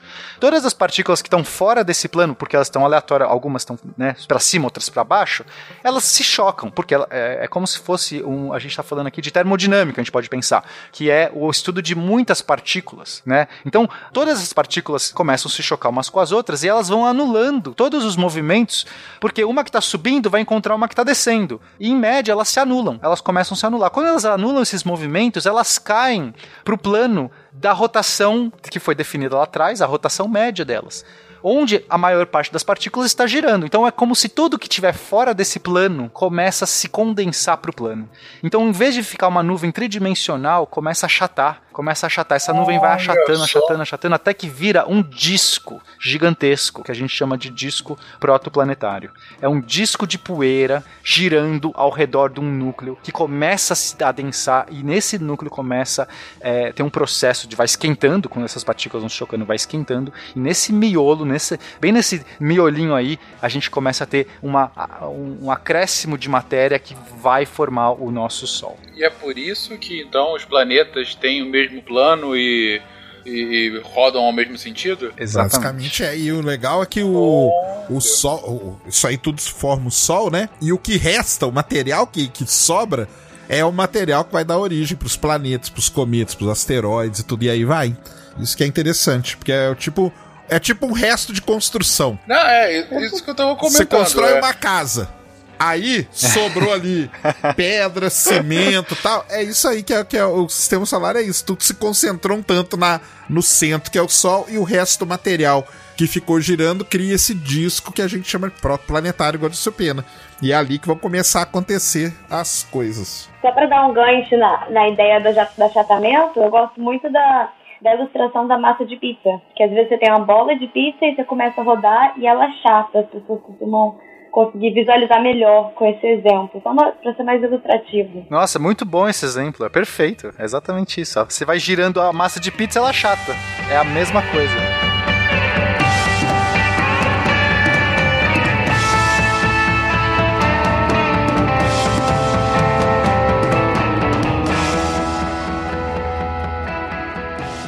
Twelve, eleven, ten, nine. Ignition sequence starts. Six, five, four, three, two, one. Eu só queria comentar uma coisa, Sacane. Aí o ouvinte acaba de ver Cosmos e ouve lá o Carl Sagan falando: Você é poeira estrelar. E aí o cara fica, nossa, eu faço parte do Cosmos, que coisa linda. Aí vem agora Sérgio Sacani e fala: Você foi formado pelo resto da poeira. Tu é sobra de construção, meu filho. Isso que tu é. mas, mas é verdade, é o que restou. Por isso que, por exemplo, não é toda estrela que tem planeta, entendeu? Embora tem muitas, né, que tem, tem mais de um e tudo mais, tem sistemas e tal. Mas tem estrelas que são muito grandes que elas todo o material, toda essa nuvem aí que, que o Piano estava explicando, vira uma estrela. Aí vira uma estrela gigantesca, muitas vezes maior que o Sol e tal. E tem estrelas que, que são menores, e aí por, por N processos que acontecem, né? Estrelas se formam de um tamanho, de outro tudo mais. O material que resta, o material que sobra é isso aí. Nós somos o resto da formação do Sol. Pra gente entender as diferentes formações de sol, sóis possível. Se você tem mais material, você vai conseguir agregar mais material também para formar essa estrela central. Mas também se você tem é, muita velocidade nessa rotação, né? Vamos pensar que essa nuvem está rodando muito rápido, você não consegue ter tanto material para cair na- no, no miolo, né? A gente vai ter essa força centrífuga que vai manter esses caras aí fugindo do centro, perfeito? Então, o, tamanho do, do Sol, do- da estrela central, vai depender aí da composição química do- dos elementos que estão ali, do peso do- dos elementos, da, da quantidade de elementos e também da, dessa, desse giro aí, da, da quantidade de movimento angular que tem. É, aí, é, o, que, o que importa é aquilo que ficou no centro. é, esquentou tanto, começou a, socar tanta matéria ali no meio que foi caindo por causa dessa pressão gravitacional que vai puxando, vai puxando, vai puxando. Chega uma hora que dá uma ignição ali dentro. A, a pressão e temperatura é tão grande que começa um processo de fusão nuclear. Então, essa nuvem de poeira, Fencas, tem muito hidrogênio, tá? Hidrogênio provavelmente é o elemento aí mais abundante, então vai ter muito hidrogênio. Então, vai ter muito hidrogênio também no centro. E aí esse, esse, esse núcleo aí, esse, esse sol, esse protossol começa, ele acende, né? Ele começa o processo de fusão nuclear, convertendo hidrogênio em hélio. E nesse momento que ele se acende, tem início essa estrela, ele começa a emitir luz e radiação, né? Luz, radiação. E essa radiação, ela vai, é, vai se, se, se expandindo a partir do, do astro central e vai varrendo os compostos mais leves dessa, desse material da construção que o Sakane falou, porque a gente tem ao redor um monte de detrito, um monte de pó, pó gás, um monte de detrito. O centro tá lá, bonitão, já se formou, denso, o sol nasceu, o resto ainda tem um monte de detrito. E aí essa radiação vai expulsando o hidrogênio. O hidrogênio, o hélio. Essa radiação aí, o pessoal chama de vento, né? Vento solar ou vento estelar, no caso, né? Pode ser por qualquer estrela, né? Perfeito. Então é como se fosse um vento mesmo, fica soprando. É muito leve, porque a gente está falando aqui de luz, né, sendo radiada, um pouco de prótons também, mas partículas leves ou, ou luz. E só consegue varrer objetos leves também. E aí a gente vai ter uma diminuição na quantidade de, de material leve que está perto da estrela. Então os planetas que vão se formar ali têm menos hidrogênio, e é por isso que eles vão ser rochosos, Fencas. Olha só, então o que tem menos hidrogênio acaba sendo de fato rochoso. É, hidrogênio e outros compostos leves, né? Que tá mais perto daquele núcleo ali que formou, que começou a, a ventar, né? A soprar. Então ele vai soprando o resto para mais longe, que vai ficando ali também. São as rochas, né? Então elas vão. Exatamente. Então é por isso, não é aleatório que a gente tem os planetas rochosos, os próximos à estrela, né? E os gasosos já a uma distância. Isso não é aleatório. Foi justamente por isso. Agora respondendo já a sua questão. Agora, o que, que vai acontecer com os planetas, né, com esse material, esses detritos todos aí que estão rodeando? Também meio que aleatoriamente vão formar núcleos que a gente chama de planetesimais são pequenos núcleos onde aleatoriamente começou a se agregar material. Então eu tenho um monte de poeira girando numa certa faixa, tá? Imagina assim, numa certa distância. Então é um disco, né? Uma, uma faixa é, que dá a volta ao redor do Sol. Então, sei lá, uma certa distância começou a se agregar ali, em algum ponto dali começou a se agregar uma quantidade de matéria, de poeira, enfim, num certo ponto.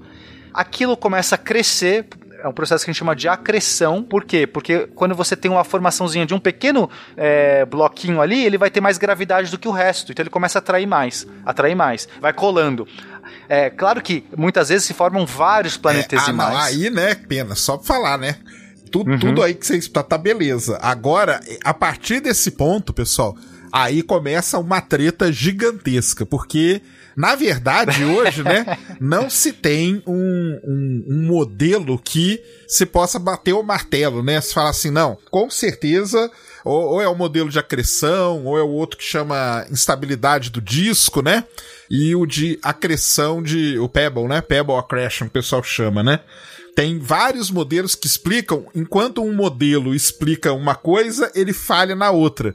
O outro resolve aquele problema, mas falha num outro ponto, né? E aí começa uma confusão gigantesca para tentar explicar como, né? Que esses planetas aí foram se formando, né? Como que esse disco que sobrou de material como que essas coisas vão se, se aglutinar, como que elas vão se juntar para depois aí dar origem para os planetas como a gente conhece hoje. Não só os planetas, né? Aí cometas, asteroides e tudo mais, né? Perfeito. É, é concordo com o Sakane. É, não tem uma único, um único modelo, uma única teoria. E, é, eu acho que a mais, é, a mais consensual, vai, aqui os astrônomos concordam mais, é através da acreção nos planetas Acreção de núcleo que eles tá. chamam. Acreção de núcleo, perfeito. Então é essa que a gente vai explorar mais, mas novamente amanhã pode a gente descobrir que tá tudo errado, né?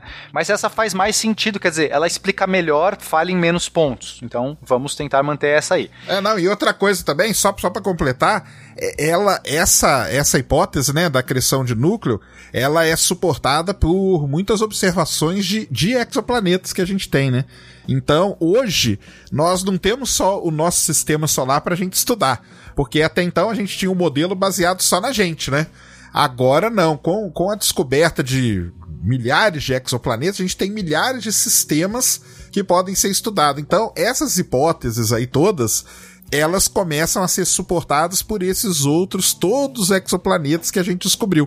Por isso que eu falei lá no começo que esse cast aqui é muito ligado ao de exoplaneta, porque eles estão ajudando muito a gente entender e tentar, né, firmar e bater realmente o martelo num, num modelo de, de formação de planetas. Perfeito. Então o que vai acontecer, Fencas? É, imagina que a gente tem numa certa distância do Sol esse disco, tá? Um disco com uma, uma faixa aí de alguns milhões de quilômetros, onde vai se formando alguns planetesimais e esses planetesimais vão agregando mais e mais. Então eles vão formando. Agora sim a gente vai ver rocha se formando. Agora sim a gente vai ver estrutura se formando. Não é mais poeira. Eles vão se adensando, vão condensando ali e formam ali uma estrutura. Agora, essas grandes estruturas vão se chocando também e aglutinando. Então vai limpando aquela região.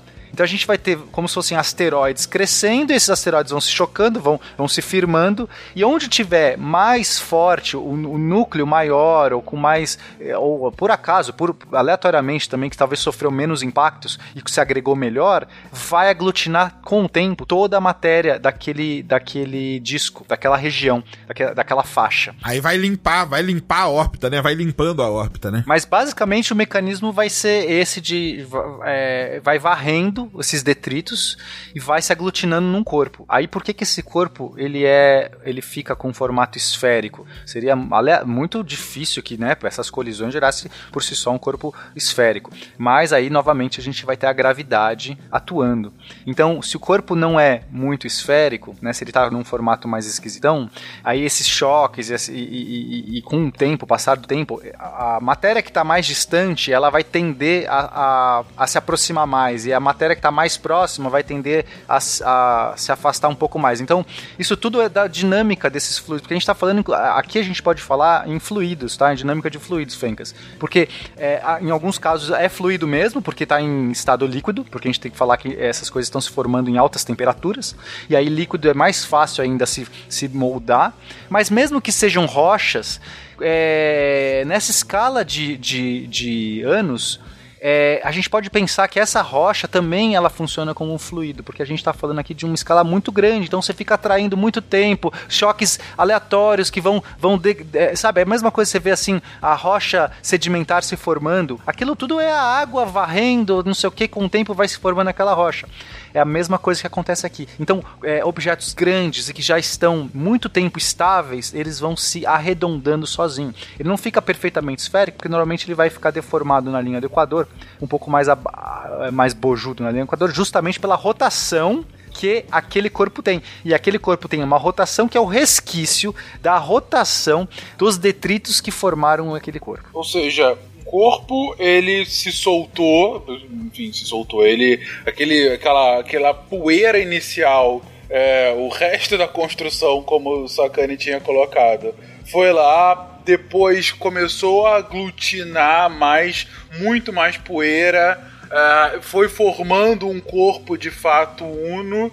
É, esse corpo continuou rodando nesse tempo todo, desde que foi formado como poeira.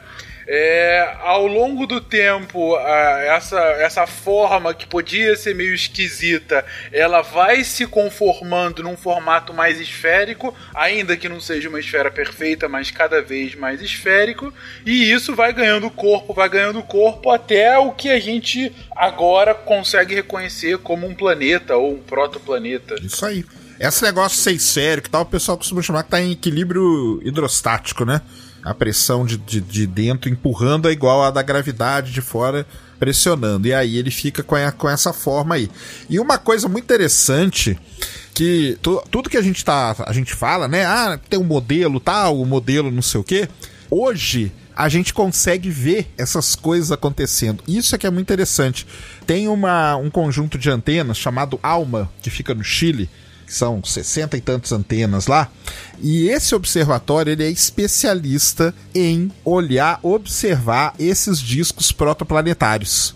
Então eles são apontados para estrelas jovens e nessas estrelas aí eles, eles conseguem então ver né, em ondas de rádio, mas é ver mesmo, todo esse processo acontecendo. Então você vê o disco sendo, sendo limpado, to, é, a formação desses pequenos planetesimais, faixas maiores, né? Onde provavelmente formam os planetas maiores. Então hoje tudo isso aí já saiu um pouco até do lance do modelo simplesmente indo para observação mesmo. É interessante que eles consideram hoje Vesta como um, um protoplaneta, né? Isso. Protoplaneta exatamente. falhado. E, a, e aí que vem tudo tudo aquilo que a gente começou falando, né? Toda essa confusão, ela vem evoluindo junto com isso, né? Então, tem, nós temos um equipamento melhor, temos condição de ver melhor as coisas esses, essas hipóteses, esses modelos todos, eles vão sendo melhorados, modificados para tentar, porque uma coisa que é importante falar para quem está ouvindo é o seguinte: embora a gente tenha esses modelos todos, eles têm que ser comprovados de alguma forma com as observações. Não, você não tem como você fugir disso. Por isso que o Fencas lá falou assim: ah, então, eu quero saber como, né? que eu tenho Mercúrio, Vênus, Terra e Marte de um jeito, Saturno, Júpiter e Saturno de outro e os outros. Então, a gente tem que criar uma, uma, uma, um modelo que se ajuste a isso que a gente observa. E se a gente começar a descobrir mais coisas, coisas diferentes, elas vão ter que se, né? O modelo vai ter que se ajustar a isso que a gente está observando.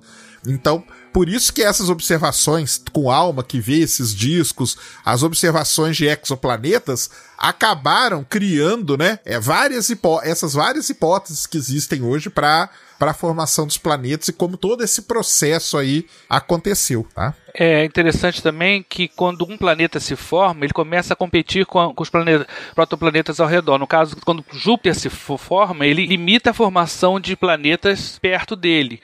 É por isso que entre Marte e Júpiter tem um cinturão de asteroides. A formação do cinturão de asteroides é exatamente é, é, prejudicada, vamos ser influenciada pela formação de Júpiter. Então é uma competição. Quando um corpo se forma, ele altera os corpos, os protoplanetas que estão ao seu redor. Não só limpando, como a gente já falou, né, limpando a órbita, mas também impedindo que outros se formem, né? Porque ele vai passar a competir, ele passa a competir gravitacionalmente com todos, atraindo para si os objetos. Então isso é muito interessante, porque uhum. o cinturão de asteroides asteroides é uma espécie de um remanescente dessa, dessa etapa. E a gente vai passar para uma etapa, vai passar por posteriores em que protoplanetas foram formados e alguns foram destruídos. Nem todos ficaram e nem não ficaram nas suas órbitas originais a a partir dos planetas que já se formaram, por causa das ressonância. Que ressonância? É quando uma- um corpo cada vez já formado passa perto ali, ele dá uma, uma puxada. A Camila fez um modelo, uma- um exemplo bem interessante, né, Camila? É como se fosse da, da- do, do balanço, né?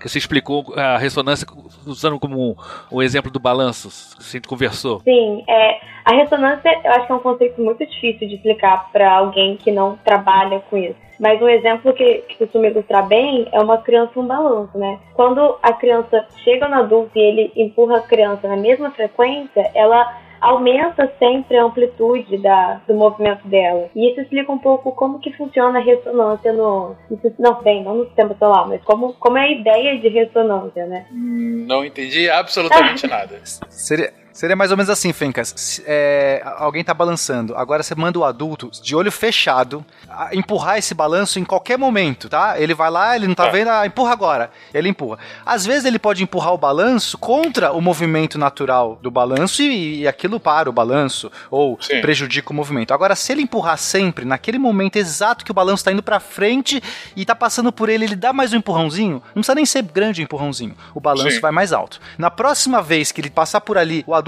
vai de novo. Então, se ele tá de olho fechado, esse adulto, mas ele pega a frequência que ele tem que empurrar, ele não tá vendo o balanço. Aham. Mas ele fala assim: olha, empurrei agora, melhorou. De novo, se ele, se ele sincronizar o tempo, o momento que ele empurra, junto com o momento da passada perfeita do balanço, o balanço vai subindo, subindo, aumentando, aumentando, aumentando. Qualquer outra frequência ali é, que não seja múltiplo dessa, vai prejudicar.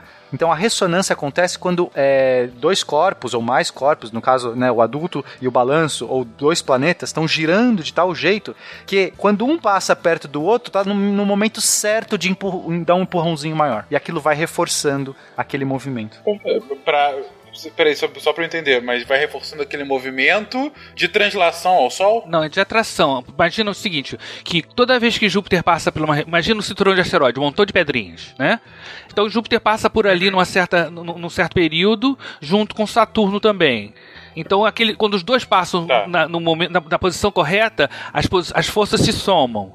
E ele vai passando. Na verdade, o próprio movimento do Júpiter vai determinar regiões onde que esses períodos são, são múltiplos. Por exemplo, se ele dá, a cada três voltas, ele, ele vai, em uma certa região, ele vai fazer um, um esforço do tipo. Isso se repete. Com o tempo, ele vai começar a, a concentrar matéria num lugar e esvaziar outro. É, A coisa acontece sempre na mesma, no mesmo período. A frequência, no mesmo período. É um, um empurrãozinho sempre acontecendo na hora certa, como, como o Pena falou. Então, isso, com o passar do tempo, ele vai começando a, a mo- modificar a órbita do outro objeto. Porque ele está sempre fazendo um esforço na mesma posição. Eu acho que talvez fique mais claro, Fencas, quando a gente é, começa a falar de migração planetária. Mas é, nesse primeiro momento, para explicar por que, que o cinturão de, de asteroides não se formou, a gente pode entender como, como sendo. é, assim, só, para facilitar. Você tá lá, é, um monte de asteroidezinho tá se formando ao redor de um corpo maior e tal, e aí, de- é, como Júpiter tá girando, numa, é, né, tem sua órbita que gira, de vez em quando vai passar perto de Júpiter esses carinhas que estão se formando. Aí nessa hora, muitos que estavam querendo se formar ali pra virar um planeta novo, são atraídos pela, são atraídos pela órbita de Júpiter. E aí dá uma chacoalhada. Na verdade, Entendeu? seleciona, né? Vai separando o, o cinturão de asteroides, ele tem uma, uma separação, né? Tem objetos de, de um determinado tamanho num lugar, em outro e tudo mais. É como se, né? Como se fosse, assim, a muito grosso modo, tipo uma peneirada. Quando passa ali perto de Isso, uma Júpiter, seleção, isso abala aquilo. É isso, seleção, seleciona, seleciona os grãos, né? Então você vai ter ma- maiores, mais, mais, mais grossos num lugar, mais finos em outro e tudo mais. É, e, e quando soma ainda a força, né? Igual o Naelton falou, quando Júpiter e Saturno ainda passam junto, dá outra selecionada. Então, não deixa essa ressonância e tudo mais, não, deixa, não deixou, no caso, né? Não é que não, de- não deixou, no caso, que um planeta se formasse ali naquela região entre Marte e Júpiter. E aí, por isso que ficaram ali os asteroides.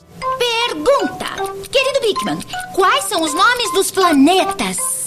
Bingo! Meu velho tio mandou Júnior saborear umas nove pizzas. Eu, acho que eu entendi agora o conceito da, da ressonância que vocês estavam querendo comentar. Vamos lá, vou, vou tentar explicar com as minhas palavras para ver se, se vai, né? Imagina, querido ouvinte, que a gente tem aqui é, entre Júpiter e Saturno, você tem um monte de poeira que tá lá aleatório, né? É entre Marte, Marte e Júpiter. Entre Marte, perdão, é verdade. Entre Marte e Júpiter, um monte de poeira, como, enfim, a gente já havia comentado. Esse monte de poeira, ele começa a ter uma gravidade entre si, começa a se aglutinar. Só que quando ele começa a ficar um pouquinho maior, de repente, por exemplo, Marte pa passa próximo e Marte acaba atraindo parte daquela poeira que ficaria nesse novo potencial planeta. E aí o planeta volta a ficar menor, fica mais poeira solta, parte da poeira foi para Marte. E aí, quando ele começa a se juntar de novo, vem Júpiter e atrai aquela poeira, e aí ela fica menor. E então, nesses esquemas, e ainda mais quando Marte e Júpiter estão passando juntos, a força das duas, de atração das duas, faz com que é, em determinados pontos em que eles passam ao, ao mesmo tempo, naquele ponto nunca vai ter uma, uma poeira muito concentrada, porque eles estão atraindo tudo. Já em momentos em que eles não estão tão próximos, pode ser que haja uma poeirinha um pouco maior, mas nada também tão grande que não seja atraído posteriormente por um dos dois planetas. E por isso você tem essa grande nuvem cheia de poeira, mas sem nenhum grande planetoide.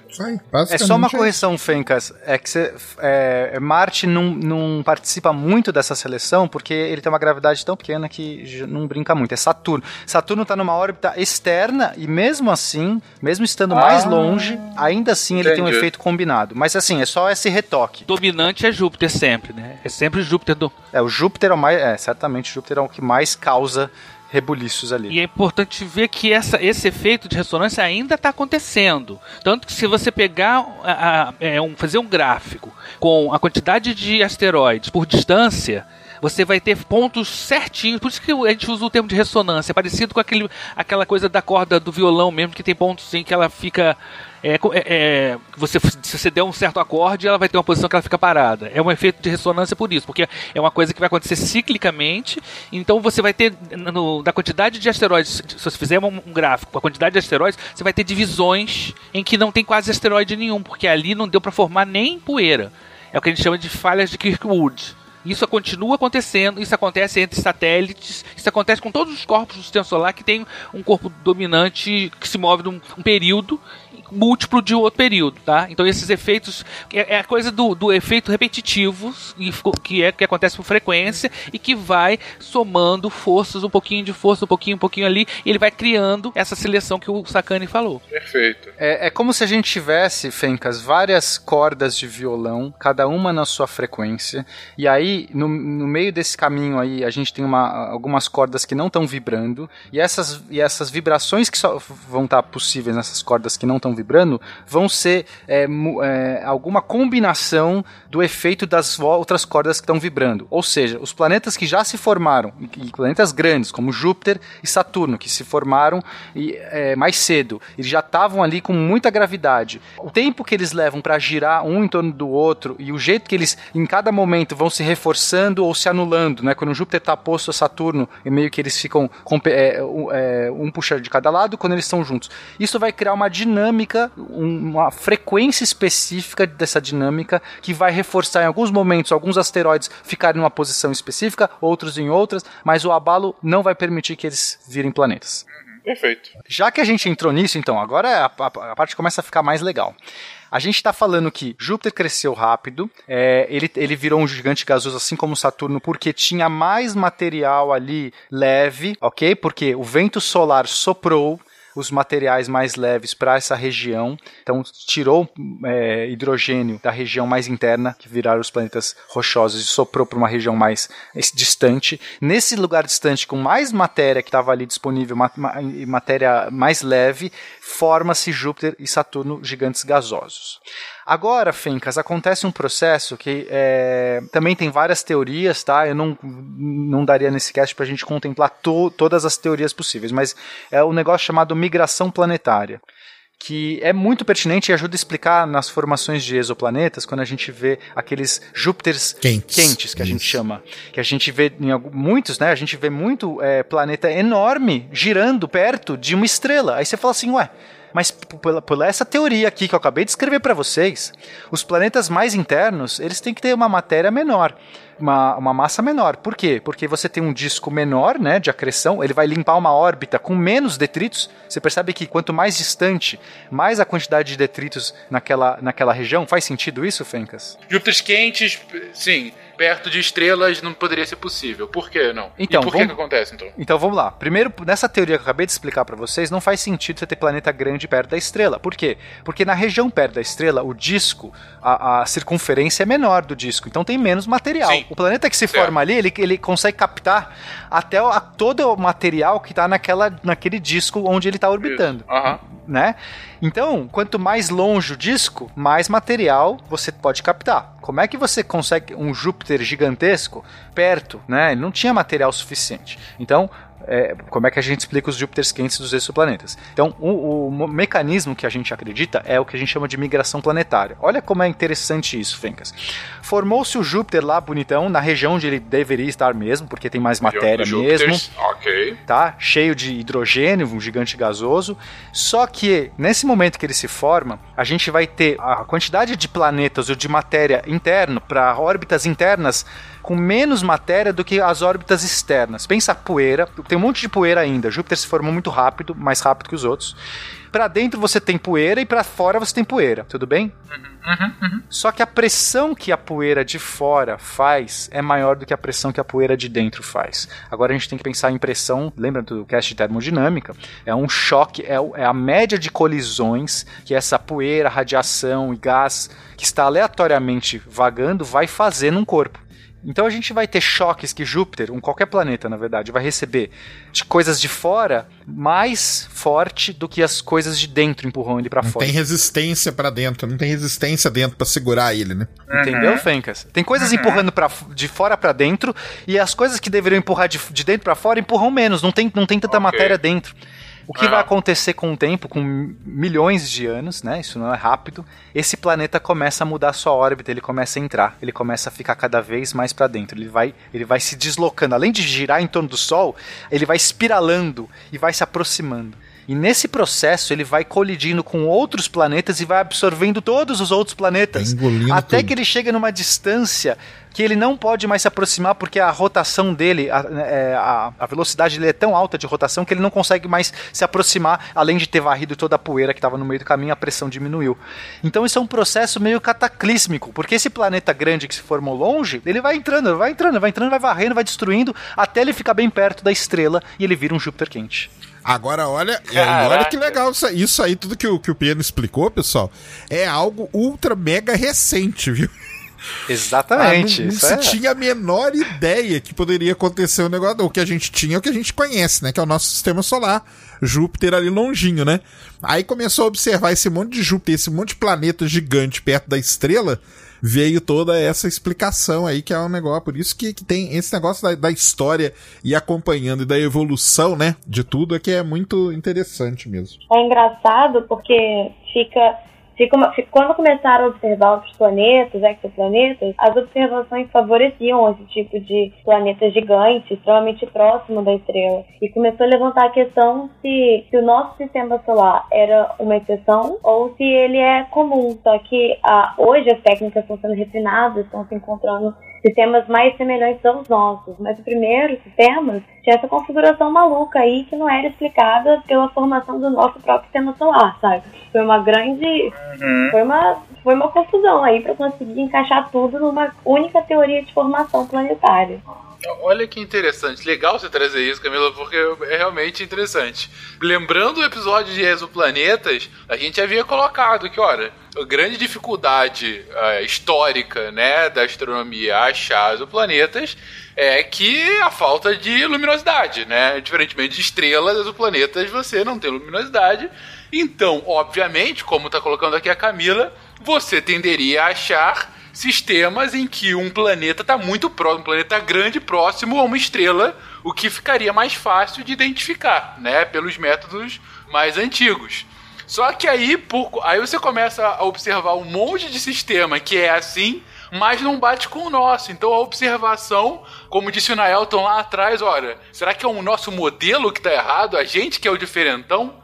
É, será que é sempre assim? O universo é assim e o sistema solar que não? E aí agora a gente está vendo que, aumentando a nossa observação, que não, há outros sistemas mais próximos ao nosso e- esses que são os diferentões, ou esses que têm uma configuração distinta. E é isso que a gente fala de evolução de ciência, né, gente? Como os fatos acabam alterando a teoria no qual a gente está se baseando, ainda mais em algo assim que a observação é algo que às vezes exige uma escala de tempo e de evolução tecnológica tão grande, né?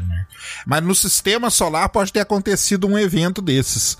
O caso de Ceres, por exemplo, pela, pela composição química de Ceres, né? Ceres, ele é da mesma categoria de Plutão hoje, né? Ele é um planeta anão.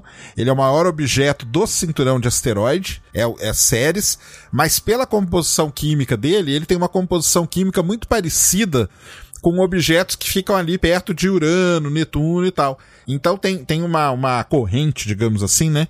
Que acredita que Ceres ele migrou da onde ele foi formado para o cinturão de asteroides. Ele veio migrando, conseguiu passar por, por todos esses obstáculos aí e chegou ali, parou ali no, no cinturão de asteroides. Isso porque a composição química dele não bate com a composição química dos objetos no cinturão de asteroides. Então pode ter acontecido um evento desse no, no sistema solar. Sacani falou uma coisa muito interessante, que quando a gente começa a ir para as sutilezas dos, dos astros, a gente começa a ver que no- houve um passado muito mais dinâmico, né, em que deixou marcas no sistema solar.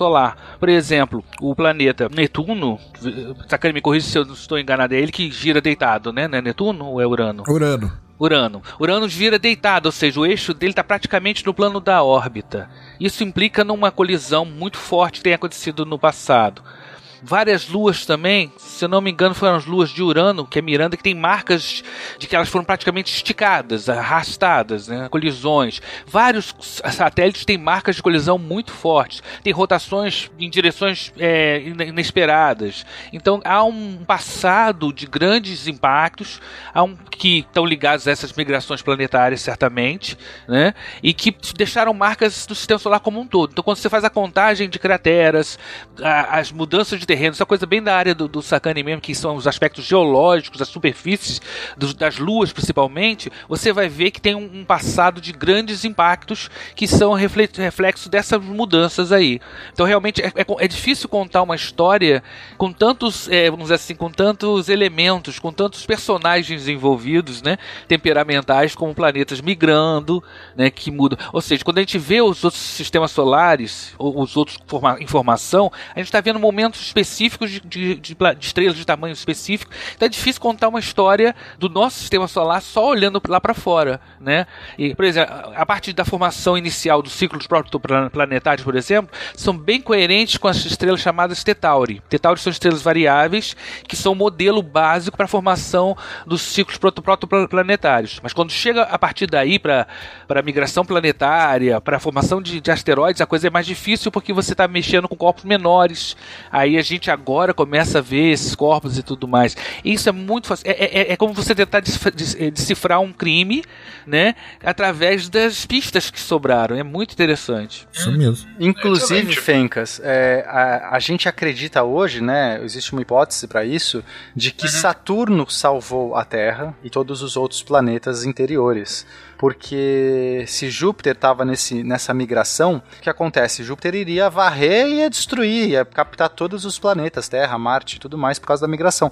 E aí o que acontece? Ele entrou em ressonância com Saturno, Saturno segurou ele. A gente vai ver a ressonância novamente aqui, é, talvez uma outra tentativa de explicar melhor a ressonância. O que acontece? Se Júpiter está espiralando para dentro, e aí de repente Saturno também está espiralando para dentro, porque Saturno também está no mesmo movimento, os dois estão migrando, os dois estão é, com a órbita cada vez menor. Só que a- eventualmente eles vão entrar em ressonância, ou seja, de repente Júpiter estava dando duas voltas e Saturno estava dando três. Se eles chegassem numa frequência múltipla um do outro, ficasse assim 2 para 3 ou 1 para 2, alguma coisa assim, o que, que acontece? Toda vez que o Júpiter tá dando. Então imagina, ouvinte, um planeta dando duas voltas. Vamos fazer 2 para 1 para ficar mais fácil, tá? Porque a ressonância pode ser em qualquer frequência. Então, imagina que Júpiter tá dando duas voltas, enquanto isso, no mesmo tempo, Saturno deu apenas uma. O que, que vai acontecer? Eles vão se encontrar, os dois vão se encontrar, no- é, é, um vai ficar próximo ao outro, né? Se encontrar, eu quero dizer, um vai estar bem próximo ao outro. Sim, sim, sim. A cada dois anos eles vão, vão, vão se encontrar. Então, a cada dois anos, se os dois estavam espiralando para dentro, quando ele chegar, né, dois anos, duas voltas que ele deu, o Saturno vai lá e vai puxar ele para fora de novo, vai dar um, vai dar um cutucãozinho para fora. Então, Júpiter estava entrando para dentro, só que a cada dois anos ele recebe um cutucãozinho para fora. E é da mesma forma que Saturno também vai receber esse cutucão de Júpiter, de tal maneira que não vai ser mais favorável eles saírem de ressonância. A, a ressonância vai ser a frequência que vai perdurar. Qualquer outra fase que, se, se Júpiter se aproximasse um pouquinho mais, não ia entrar nesse ciclo perfeito de 2 para 1, e Saturno, se, se começasse a entrar também, ia sair do ciclo 2 para 1. O 2 para 1 virou a balança que fica o, o adulto cego lá, balança, batendo na balança na- no- do, do jeito certo. Se ele começasse a bater fora, voltava, dava errado e aquele sistema não, não mais progredia. Somente perdurou a frequência de ressonância dos dois. E é por isso que Saturno freou a espiralada de Júpiter e travou Júpiter na posição. Tanto é que hoje Júpiter e Saturno estão travados em ressonância. Não é por acaso. Mas isso, isso não poderia explicar, então, por exemplo, o anel de Saturno poderia ser um presente no planeta Terra? Nós devemos ao Deus Saturno na nossa existência, não a Júpiter, né? Pergunta! Quais são os nomes dos planetas? Bingo! Meu velho tio mandou Júnior saborear umas nove pizzas. É claro que é, são hipóteses super recentes, Fencas. Existem ainda, são alguns modelos que funcionam. A gente está falando, como o Sakane disse, de coisas é, que estão acontecendo agora. Não, não são consenso, mas é, essa hipótese de- de- explicaria por que Saturno e Júpiter estão travados, explicaria por que, que eles é, estão nessa órbita exata, porque ele- a chance deles terem se formado nessa órbita é mínima, ainda mais pela quantidade de matéria. Eles têm muito mais massa do que deveria ser proporcional às órbitas que eles estão, aquela coisa que a gente falou. Eles provavelmente se formaram mais longe, né, para ser condizente com a quantidade de matéria no disco de acreção, eles provavelmente se formaram mais longe e se, se aproximaram. E por que travaram nesse momento? No momento que eles entram em ressonância. A ressonância é meio que fica ali, não deixa sair daquele trava, meio que tipo são Entra num equilíbrio. Tem uma outra Entra coisa interessante equilíbrio. também, que é a possibilidade de ter existido mais um outro planeta que tenha sido ejetado do sistema solar, dessa brincadeira. Sim. Ejetado. Ele, Sim. a- a ideia é que teriam existido cinco planetas gasosos, Júpiter, Saturno, Urano e mais um outro, que durante essa brincadeira de migração aí tenha sido jogado para fora do sistema solar. Né? Isso é uma possibilidade. Isso- esses modelos eh, são todos computacionais, são modelos, são simulações a partir do- dos movimentos, né? simulando essas ressonâncias, né? O famoso modelo de Nice, que é um, um observatório de conteúdo azul, que fez essas simulações, é um dos mais, um dos mais aceitos, né? E que ele prevê, inclusive, que esse- essa, essa ressonância entre Saturno e Júpiter teria colocado Netuno mais longe e teria ejetado talvez um, um- um outro planeta gasoso. Imagina que interessante que seria né, se a gente descobrisse esse planeta além de lá, sei lá, para dentro lá da nuvem de Oort. E e é comum isso, gente? Digo, já foi observado alguma vez um, um planeta errante, assim, fora de Sim, sistema? j- já vimos planetas que não têm nenhum sistema solar. Ele tá planeta errante. Esse é o nome, Rogue inclusive. Planets, que eles chamam, né? Planetas órfãos, né? Que o pessoal traduz também. Porque ele não aparece perto de estrela. Porque o que acontece? Lá naquela formação, quando o Sol se formou e tudo mais, o Sol ele ficou dentro daquela, daquele aglomerado um tempo, entendeu? Só depois que toda a poeira daquele aglomerado dispersou é que as estrelas começaram a se afastar. Então o Sol tinha várias irmãzinhas ali que poderiam estar formando planeta também. Então aí existem N teorias, né? Por exemplo, o Sol pode ter roubado um planeta de uma de uma dessas dessas suas irmãs, entendeu? Ou uma delas pode. O sol, essa aí que, o- que o Naelto falou, né? O Sol pode ter ejetado ela, esse planeta, só que o planeta, quando ele foi chegar na outra estrela, a outra estrela já estava grande e ele fica vagando sozinho aí pelo universo sem estrela nenhuma. É, só por favor, gente, isso não tem nada a ver com Nibiru, tá? Nada, não, nada a ver, nada a ver, pessoal. Era a minha próxima pergunta, né, Elton? Não tem nada a ver. São existem, são os rogue planets, tá? O pessoal traduz aí, planeta errante, planeta off, tem vários jeitos de você Quando o traduzir. segundo sol chegar. Por isso que você cantou, Olha né? aí. E uma outra coisa. Para realiar as órbitas de É, Nibiru. uma outra coisa legal que o, que o Naelto falou de Urano.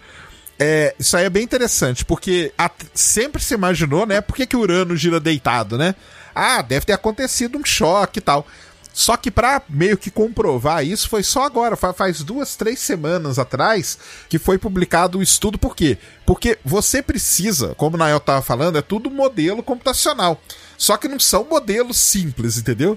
Então você precisa ter ter uma tecnologia num certo nível para que você possa modelar, simular essas coisas todas. E foi agora, duas, três semanas atrás, que eles conseguiram fazer a simulação que mostrou mesmo que foi um, um choque lá violentíssimo que deitou Urano. Por isso que Urano gira deitadinho. E não só isso, também os satélites ali de Urano sofreram a influência desse, desse impacto também. Então, como a gente falou, né? Você vai descobrindo coisa e a tecnologia tem que vir te acompanhando. A astronomia é uma área que é- depende muito, né, dessa, dessa tecnologia vir acompanhando Claro, tudo, porque claro. senão você você tem a ideia, mas você não consegue fazer aquilo. Aí você vai lá, entra com supercomputadores, né, milhares e milhares de CPU rodando aí em paralelo. Os, os astrônomos hoje conseguem então fazer esses modelos que não, a gente tá falando aqui, pessoal, de uma maneira que é simples, tá? Mas vai colocar isso aí no papel e vai fazer uma, uma simulação dessa ressonância aí pra você ver. Você perde uma vida, Sem entendeu? Sem dúvida. O Sacani comentou agora aí também, Naelto também tinha falado um pouco antes, assim como Pena e a Camila, é, relacionado aos satélites, né? Os satélites, é, o- o- a formação desses satélites, eles também eram parte dessa poeirinha que acabou sendo atraída e formando um corpo e que entrou depois em órbita, ou eles eram parte do planeta, como falavam que, não sei se é isso, a Lua era parte da Terra que se desprendeu, enfim. O que, que é a formação desses satélites que orbitam o Aí planeta? cada satélite é a sua história. É, não, mas na verdade a gente pode dividir, né? Tem os satélites chamados regulares e os irregulares. Os regulares parece que formaram com um processo semelhante de círculo de acreção ao redor do planeta, reproduzindo o que o planeta fez em relação ao Sol. Mas não tem satélite só assim. Tem satélites que giram ao contrário, satélites com órbitas muito elípticas, satélites despedaçados. Muitos são capturados. Vamos pegar, pegar Júpiter, mas isso pode funcionar com qualquer corpo. É que Júpiter realmente foi o maior causador, que mais mexeu no sistema solar foi Júpiter, sem dúvida. Mas você tem lá um asteroide, e isso é muito legal de entender, Fencas, porque a gente acha que os, que os corpos, as luas, só se formaram ali na- nas imediações. Se você tem lá, imagina um, um asteroide, um cinturão de asteroide. É, quando Júpiter está lá passando, nas- orbitando, é, nessas interações que acontecem em cada, cada passada, de repente esse, esse asteroide vai parar, sei lá, numa órbita próxima a Vênus. É, você fala assim, mas como? É, é- é fácil, quando você olha os modelos dessas interações gravitacionais, elas conseguem causar coisas absurdas, assim. Com pequenos movimentos de vai e vem, de puxar e não sei o que, daqui a pouco aqu- aquela órbita ficou meio maluca. E aí ela vai se chocar com uma outra coisa que tá aqui, e daqui a pouco ela pode ter sido capturada por um, por um planeta. Porque os planetas vão ser grandes atra- atratores, né? Eles têm massa. Então, se algum objeto chegar perigosamente perto de um dos planetas, mas não tão perto a ponto de chocar, mas perto a ponto de ser capturado, ele vai acabar virando ali uma lua. Então, Júpiter tem 70 e poucas luas. 69 agora. Agora teve 12 novas. Então, descobriram as 12 novas e aí fecharam em 69 a conta. Eu achei que era Justo. 73. 69 é um bom número. 69 Não, é bom. 69 era o número anterior, Sacane. É, Era tá o número anterior, eu acho que Era agora mais é set- 10 ou 12. 78. É. Ah, eu sou contra, velho. Tanto faz. É uma caralhada de luas. Porque aí tá claro, porque muitas dessas são asteroides que são, muitas são minúsculas, fencas, assim, são pequenas, são pedregulhos. Essas luas, É. inclusive dessas 12 novas que foram descobertas, a maioria é tudo pedregulhinho. Isso tudo provavelmente é, é asteroide que foi capturado. Agora, a gente tem outros, é, outras luas que, como o, o, o Naelton falou, que provavelmente se formaram junto mesmo, só que em vez de formar um único corpo agregado, meio que virou um corpo principal e um corpo secundário, elas entraram em ressonância uma com a outra e, e aí ficaram estável, né? Um sistema binário, né? Como estrelas binárias se formam também, que a gente ainda não falou sobre isso. Mas você pode, em vez de formar um único núcleo, aleatoriamente dois concorrentes entrarem em órbita um pelo outro e aí ficou estável. Agora a gente tem um terceiro, é, quer dizer, não é bem um terceiro caso, mas que eu acho que é, é um caso bem particular, que é o caso da nossa Lua.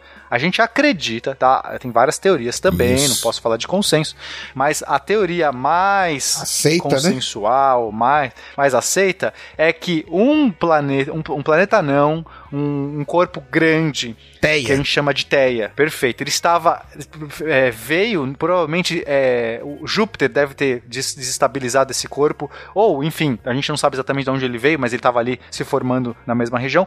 Então, é, a Terra já estava com, com corpo, ela já estava é, já bem, bem formada. A gente chama essa, esse período, depois que a Terra se formou, a gente vai ter um período que a gente chama dos bombar- bombardeamentos pesados. Agora vai cair um monte de pedregulho na Terra. Inclusive a vida pode ter se formado antes do que a gente acredita, Fencas. Em vez da vida ter surgido lá nos 4 bilhões, talvez ela se formou antes. O problema é que nesse período de grandes bombardeamentos, provavelmente se tiver alguma vida se formando ali, ela foi aniquilada, porque a gente ter- vai ter muito cataclisma acontecendo, muito choque de, de meteoro, muita coisa tal. Entendi. E daí a Teia, que vai esse corpo enorme, um, né, um, um planeta não, se chocou, mas se chocou com uma força absurda e arrancou parte da crosta terrestre, lançou parte da crosta terrestre, junto com também a crosta da, da Teia. E essa crosta terrestre meio que virou um monte de detritos ao redor da Terra, que foi espiralando.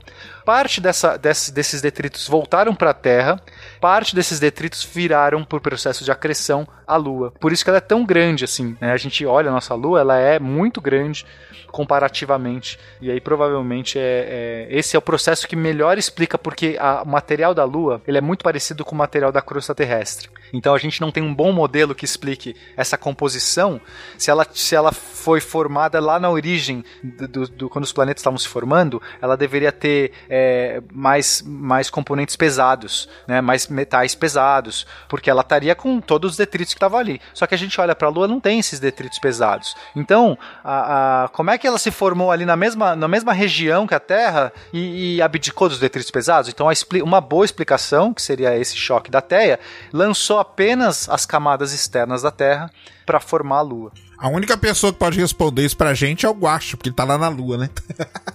É verdade. Não, e tem, e tem os, os satélites lá de, de Netuno, né? Uma coisa, só voltando em Plutão, né? Que eu, eu gosto de Plutão pra caramba. É, quando, antes da, da, da sonda, né, da New Horizons passar por lá, a maior parte dos, dos astrônomos e tal pensavam que Plutão seria parecido com Tritão, que é a- o satélite de Netuno. Foi o último objeto que foi observado pela Voyager antes dela partir pra fora do sistema solar, foi Tritão. Que é E todo lindo, mundo né? pensava, não, Que é lindo. é lindo, Tritão é lindo, tem criovulcão, é um satélite maravilhoso. E muita gente pensava, nossa, Plutão deve ser parecido com o Tritão. E quando a New Horizons passou por lá, viu que era um negócio totalmente diferente, né? E aí a galera ficou meio bugada, né? Falou, e aí agora, né? Como que a gente começa a explicar todas essas, essas diferenças? E aquela região lá do, do sistema solar, ela tem muito isso, né? Lá, essa colisões aí que o, que o Pena falou, Pra cá, ela durou um tempo, né? Mas lá pra fora do sistema solar, ela durou muito mais tempo. Então, vários corpos foram se chocando, se fundindo. Por isso você tem o cometa lá, o 67P, que ele tem dois pedaços. Por que, que ele tem dois pedaços, dois lóbulos, né? Porque foi o resultado da, do- da fusão, né? Dois objetos se chocaram, se fundiram e criaram um objeto só, que é aquele cometa. Tem satélites também lá fora no sistema solar que tem essa, esse formato. Então, é o que o Naelto falou, né? A dinâmica é um negócio muito grande, né, no sistema solar. Acho interessante as pessoas procurarem. Entra aí no, no Google e procura uma foto de Miranda, satélite de Urano. Ele, é, parece que alguém passou uma escova no planeta. Ele é todo. Parece que alguém passou um arado para um lado, passou um arado para o outro. Ele é todo arranhado, o, o, o- corpo, o osso, né? Ele, ele mostra de um passado extremamente dinâmico, de impactos, de, de forças gravitacionais, né? E quando eu vi a, a foto de Miranda pela primeira vez, quando a, a Voyager passou e saiu nos jornais, eu falei, caramba, o que, que é isso? Eu não espera, eu- a gente esperava uma- um, um sistema solar meio paradão, congelado, aquela coisa meio sem graça, né? Sem, sem atividade dinâmica. Aí você vê Miranda, você vê Tritão, você vê o próprio Plutão, tem atividade pra caramba marcada ali. Pelo menos teve, né? Pelo menos. E ainda tem por causa dos criovulcões. Sabe o que são isso, né? Aliens. Mentira. Vamos continuar aqui. Não, e agora, pra, pra gente falar também, né? Essa sonda aí que, que visitou Plutão, ela vai passar no dia 1 de janeiro de 2019 no, em um objeto do cinturão de Kuiper. E pode ser que ela revele outras coisas que a gente, ao passar ali perto desse, desse objeto, a gente tenha outras, né? Outras conclusões, tem que fazer outras ideias, porque vai ser a primeira vez, né? Que uma sonda, que a gente vai ter uma imagem boa, né? De algum objeto lá mais pro meinho ali do cinturão de Kuiper. Então isso aí que vai, vai continuando, né?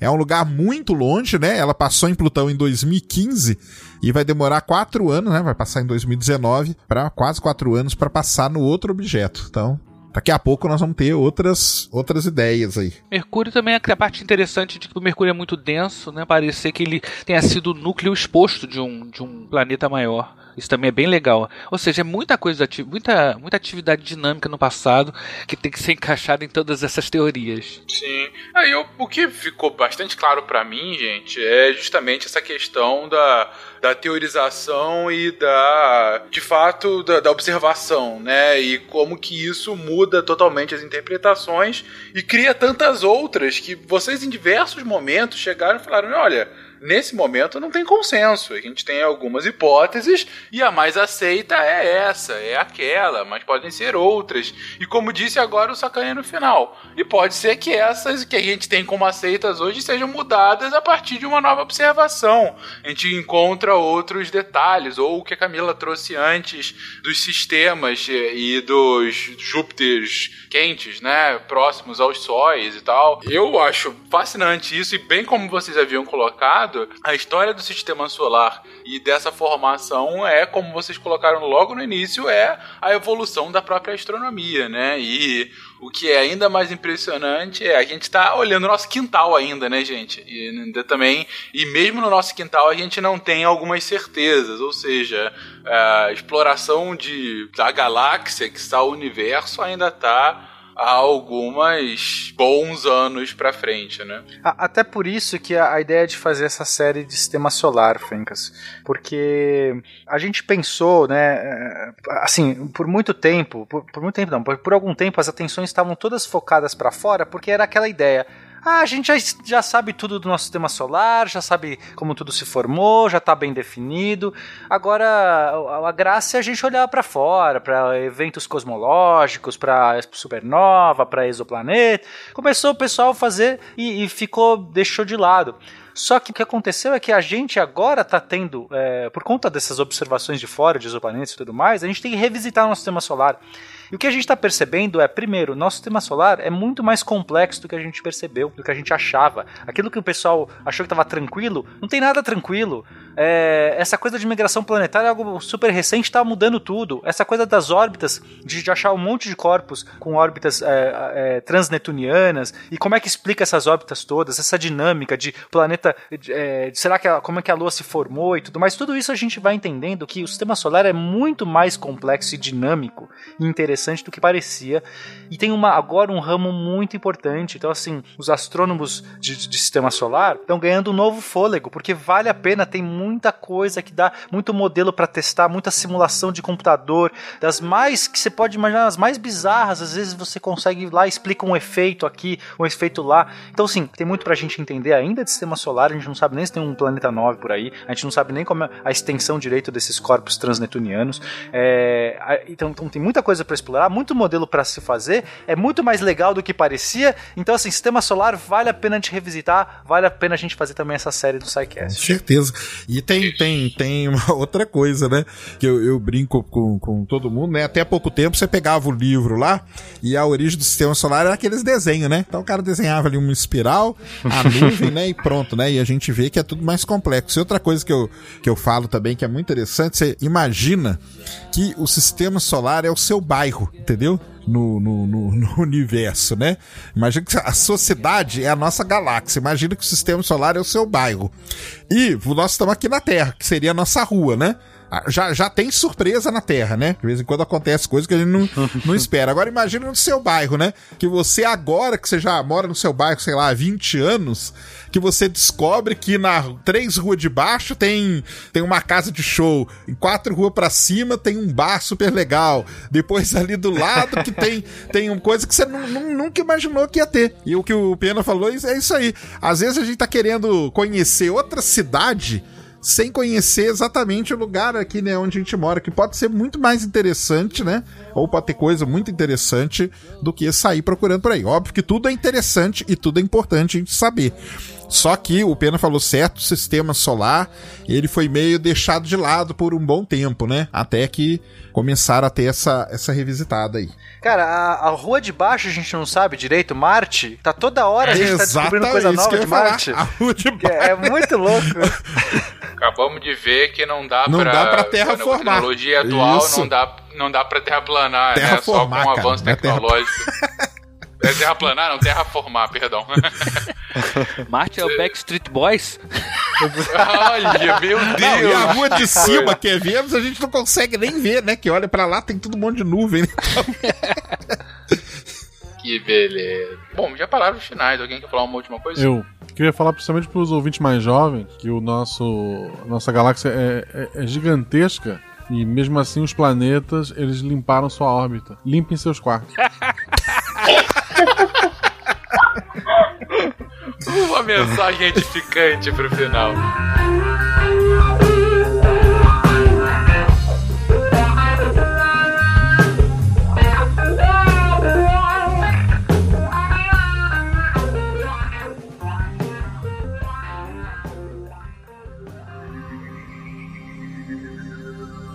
Se a ciência não for divertida, tem alguma coisa errada. Tem que ser divertida. A coisa mais divertida que tem é a ciência.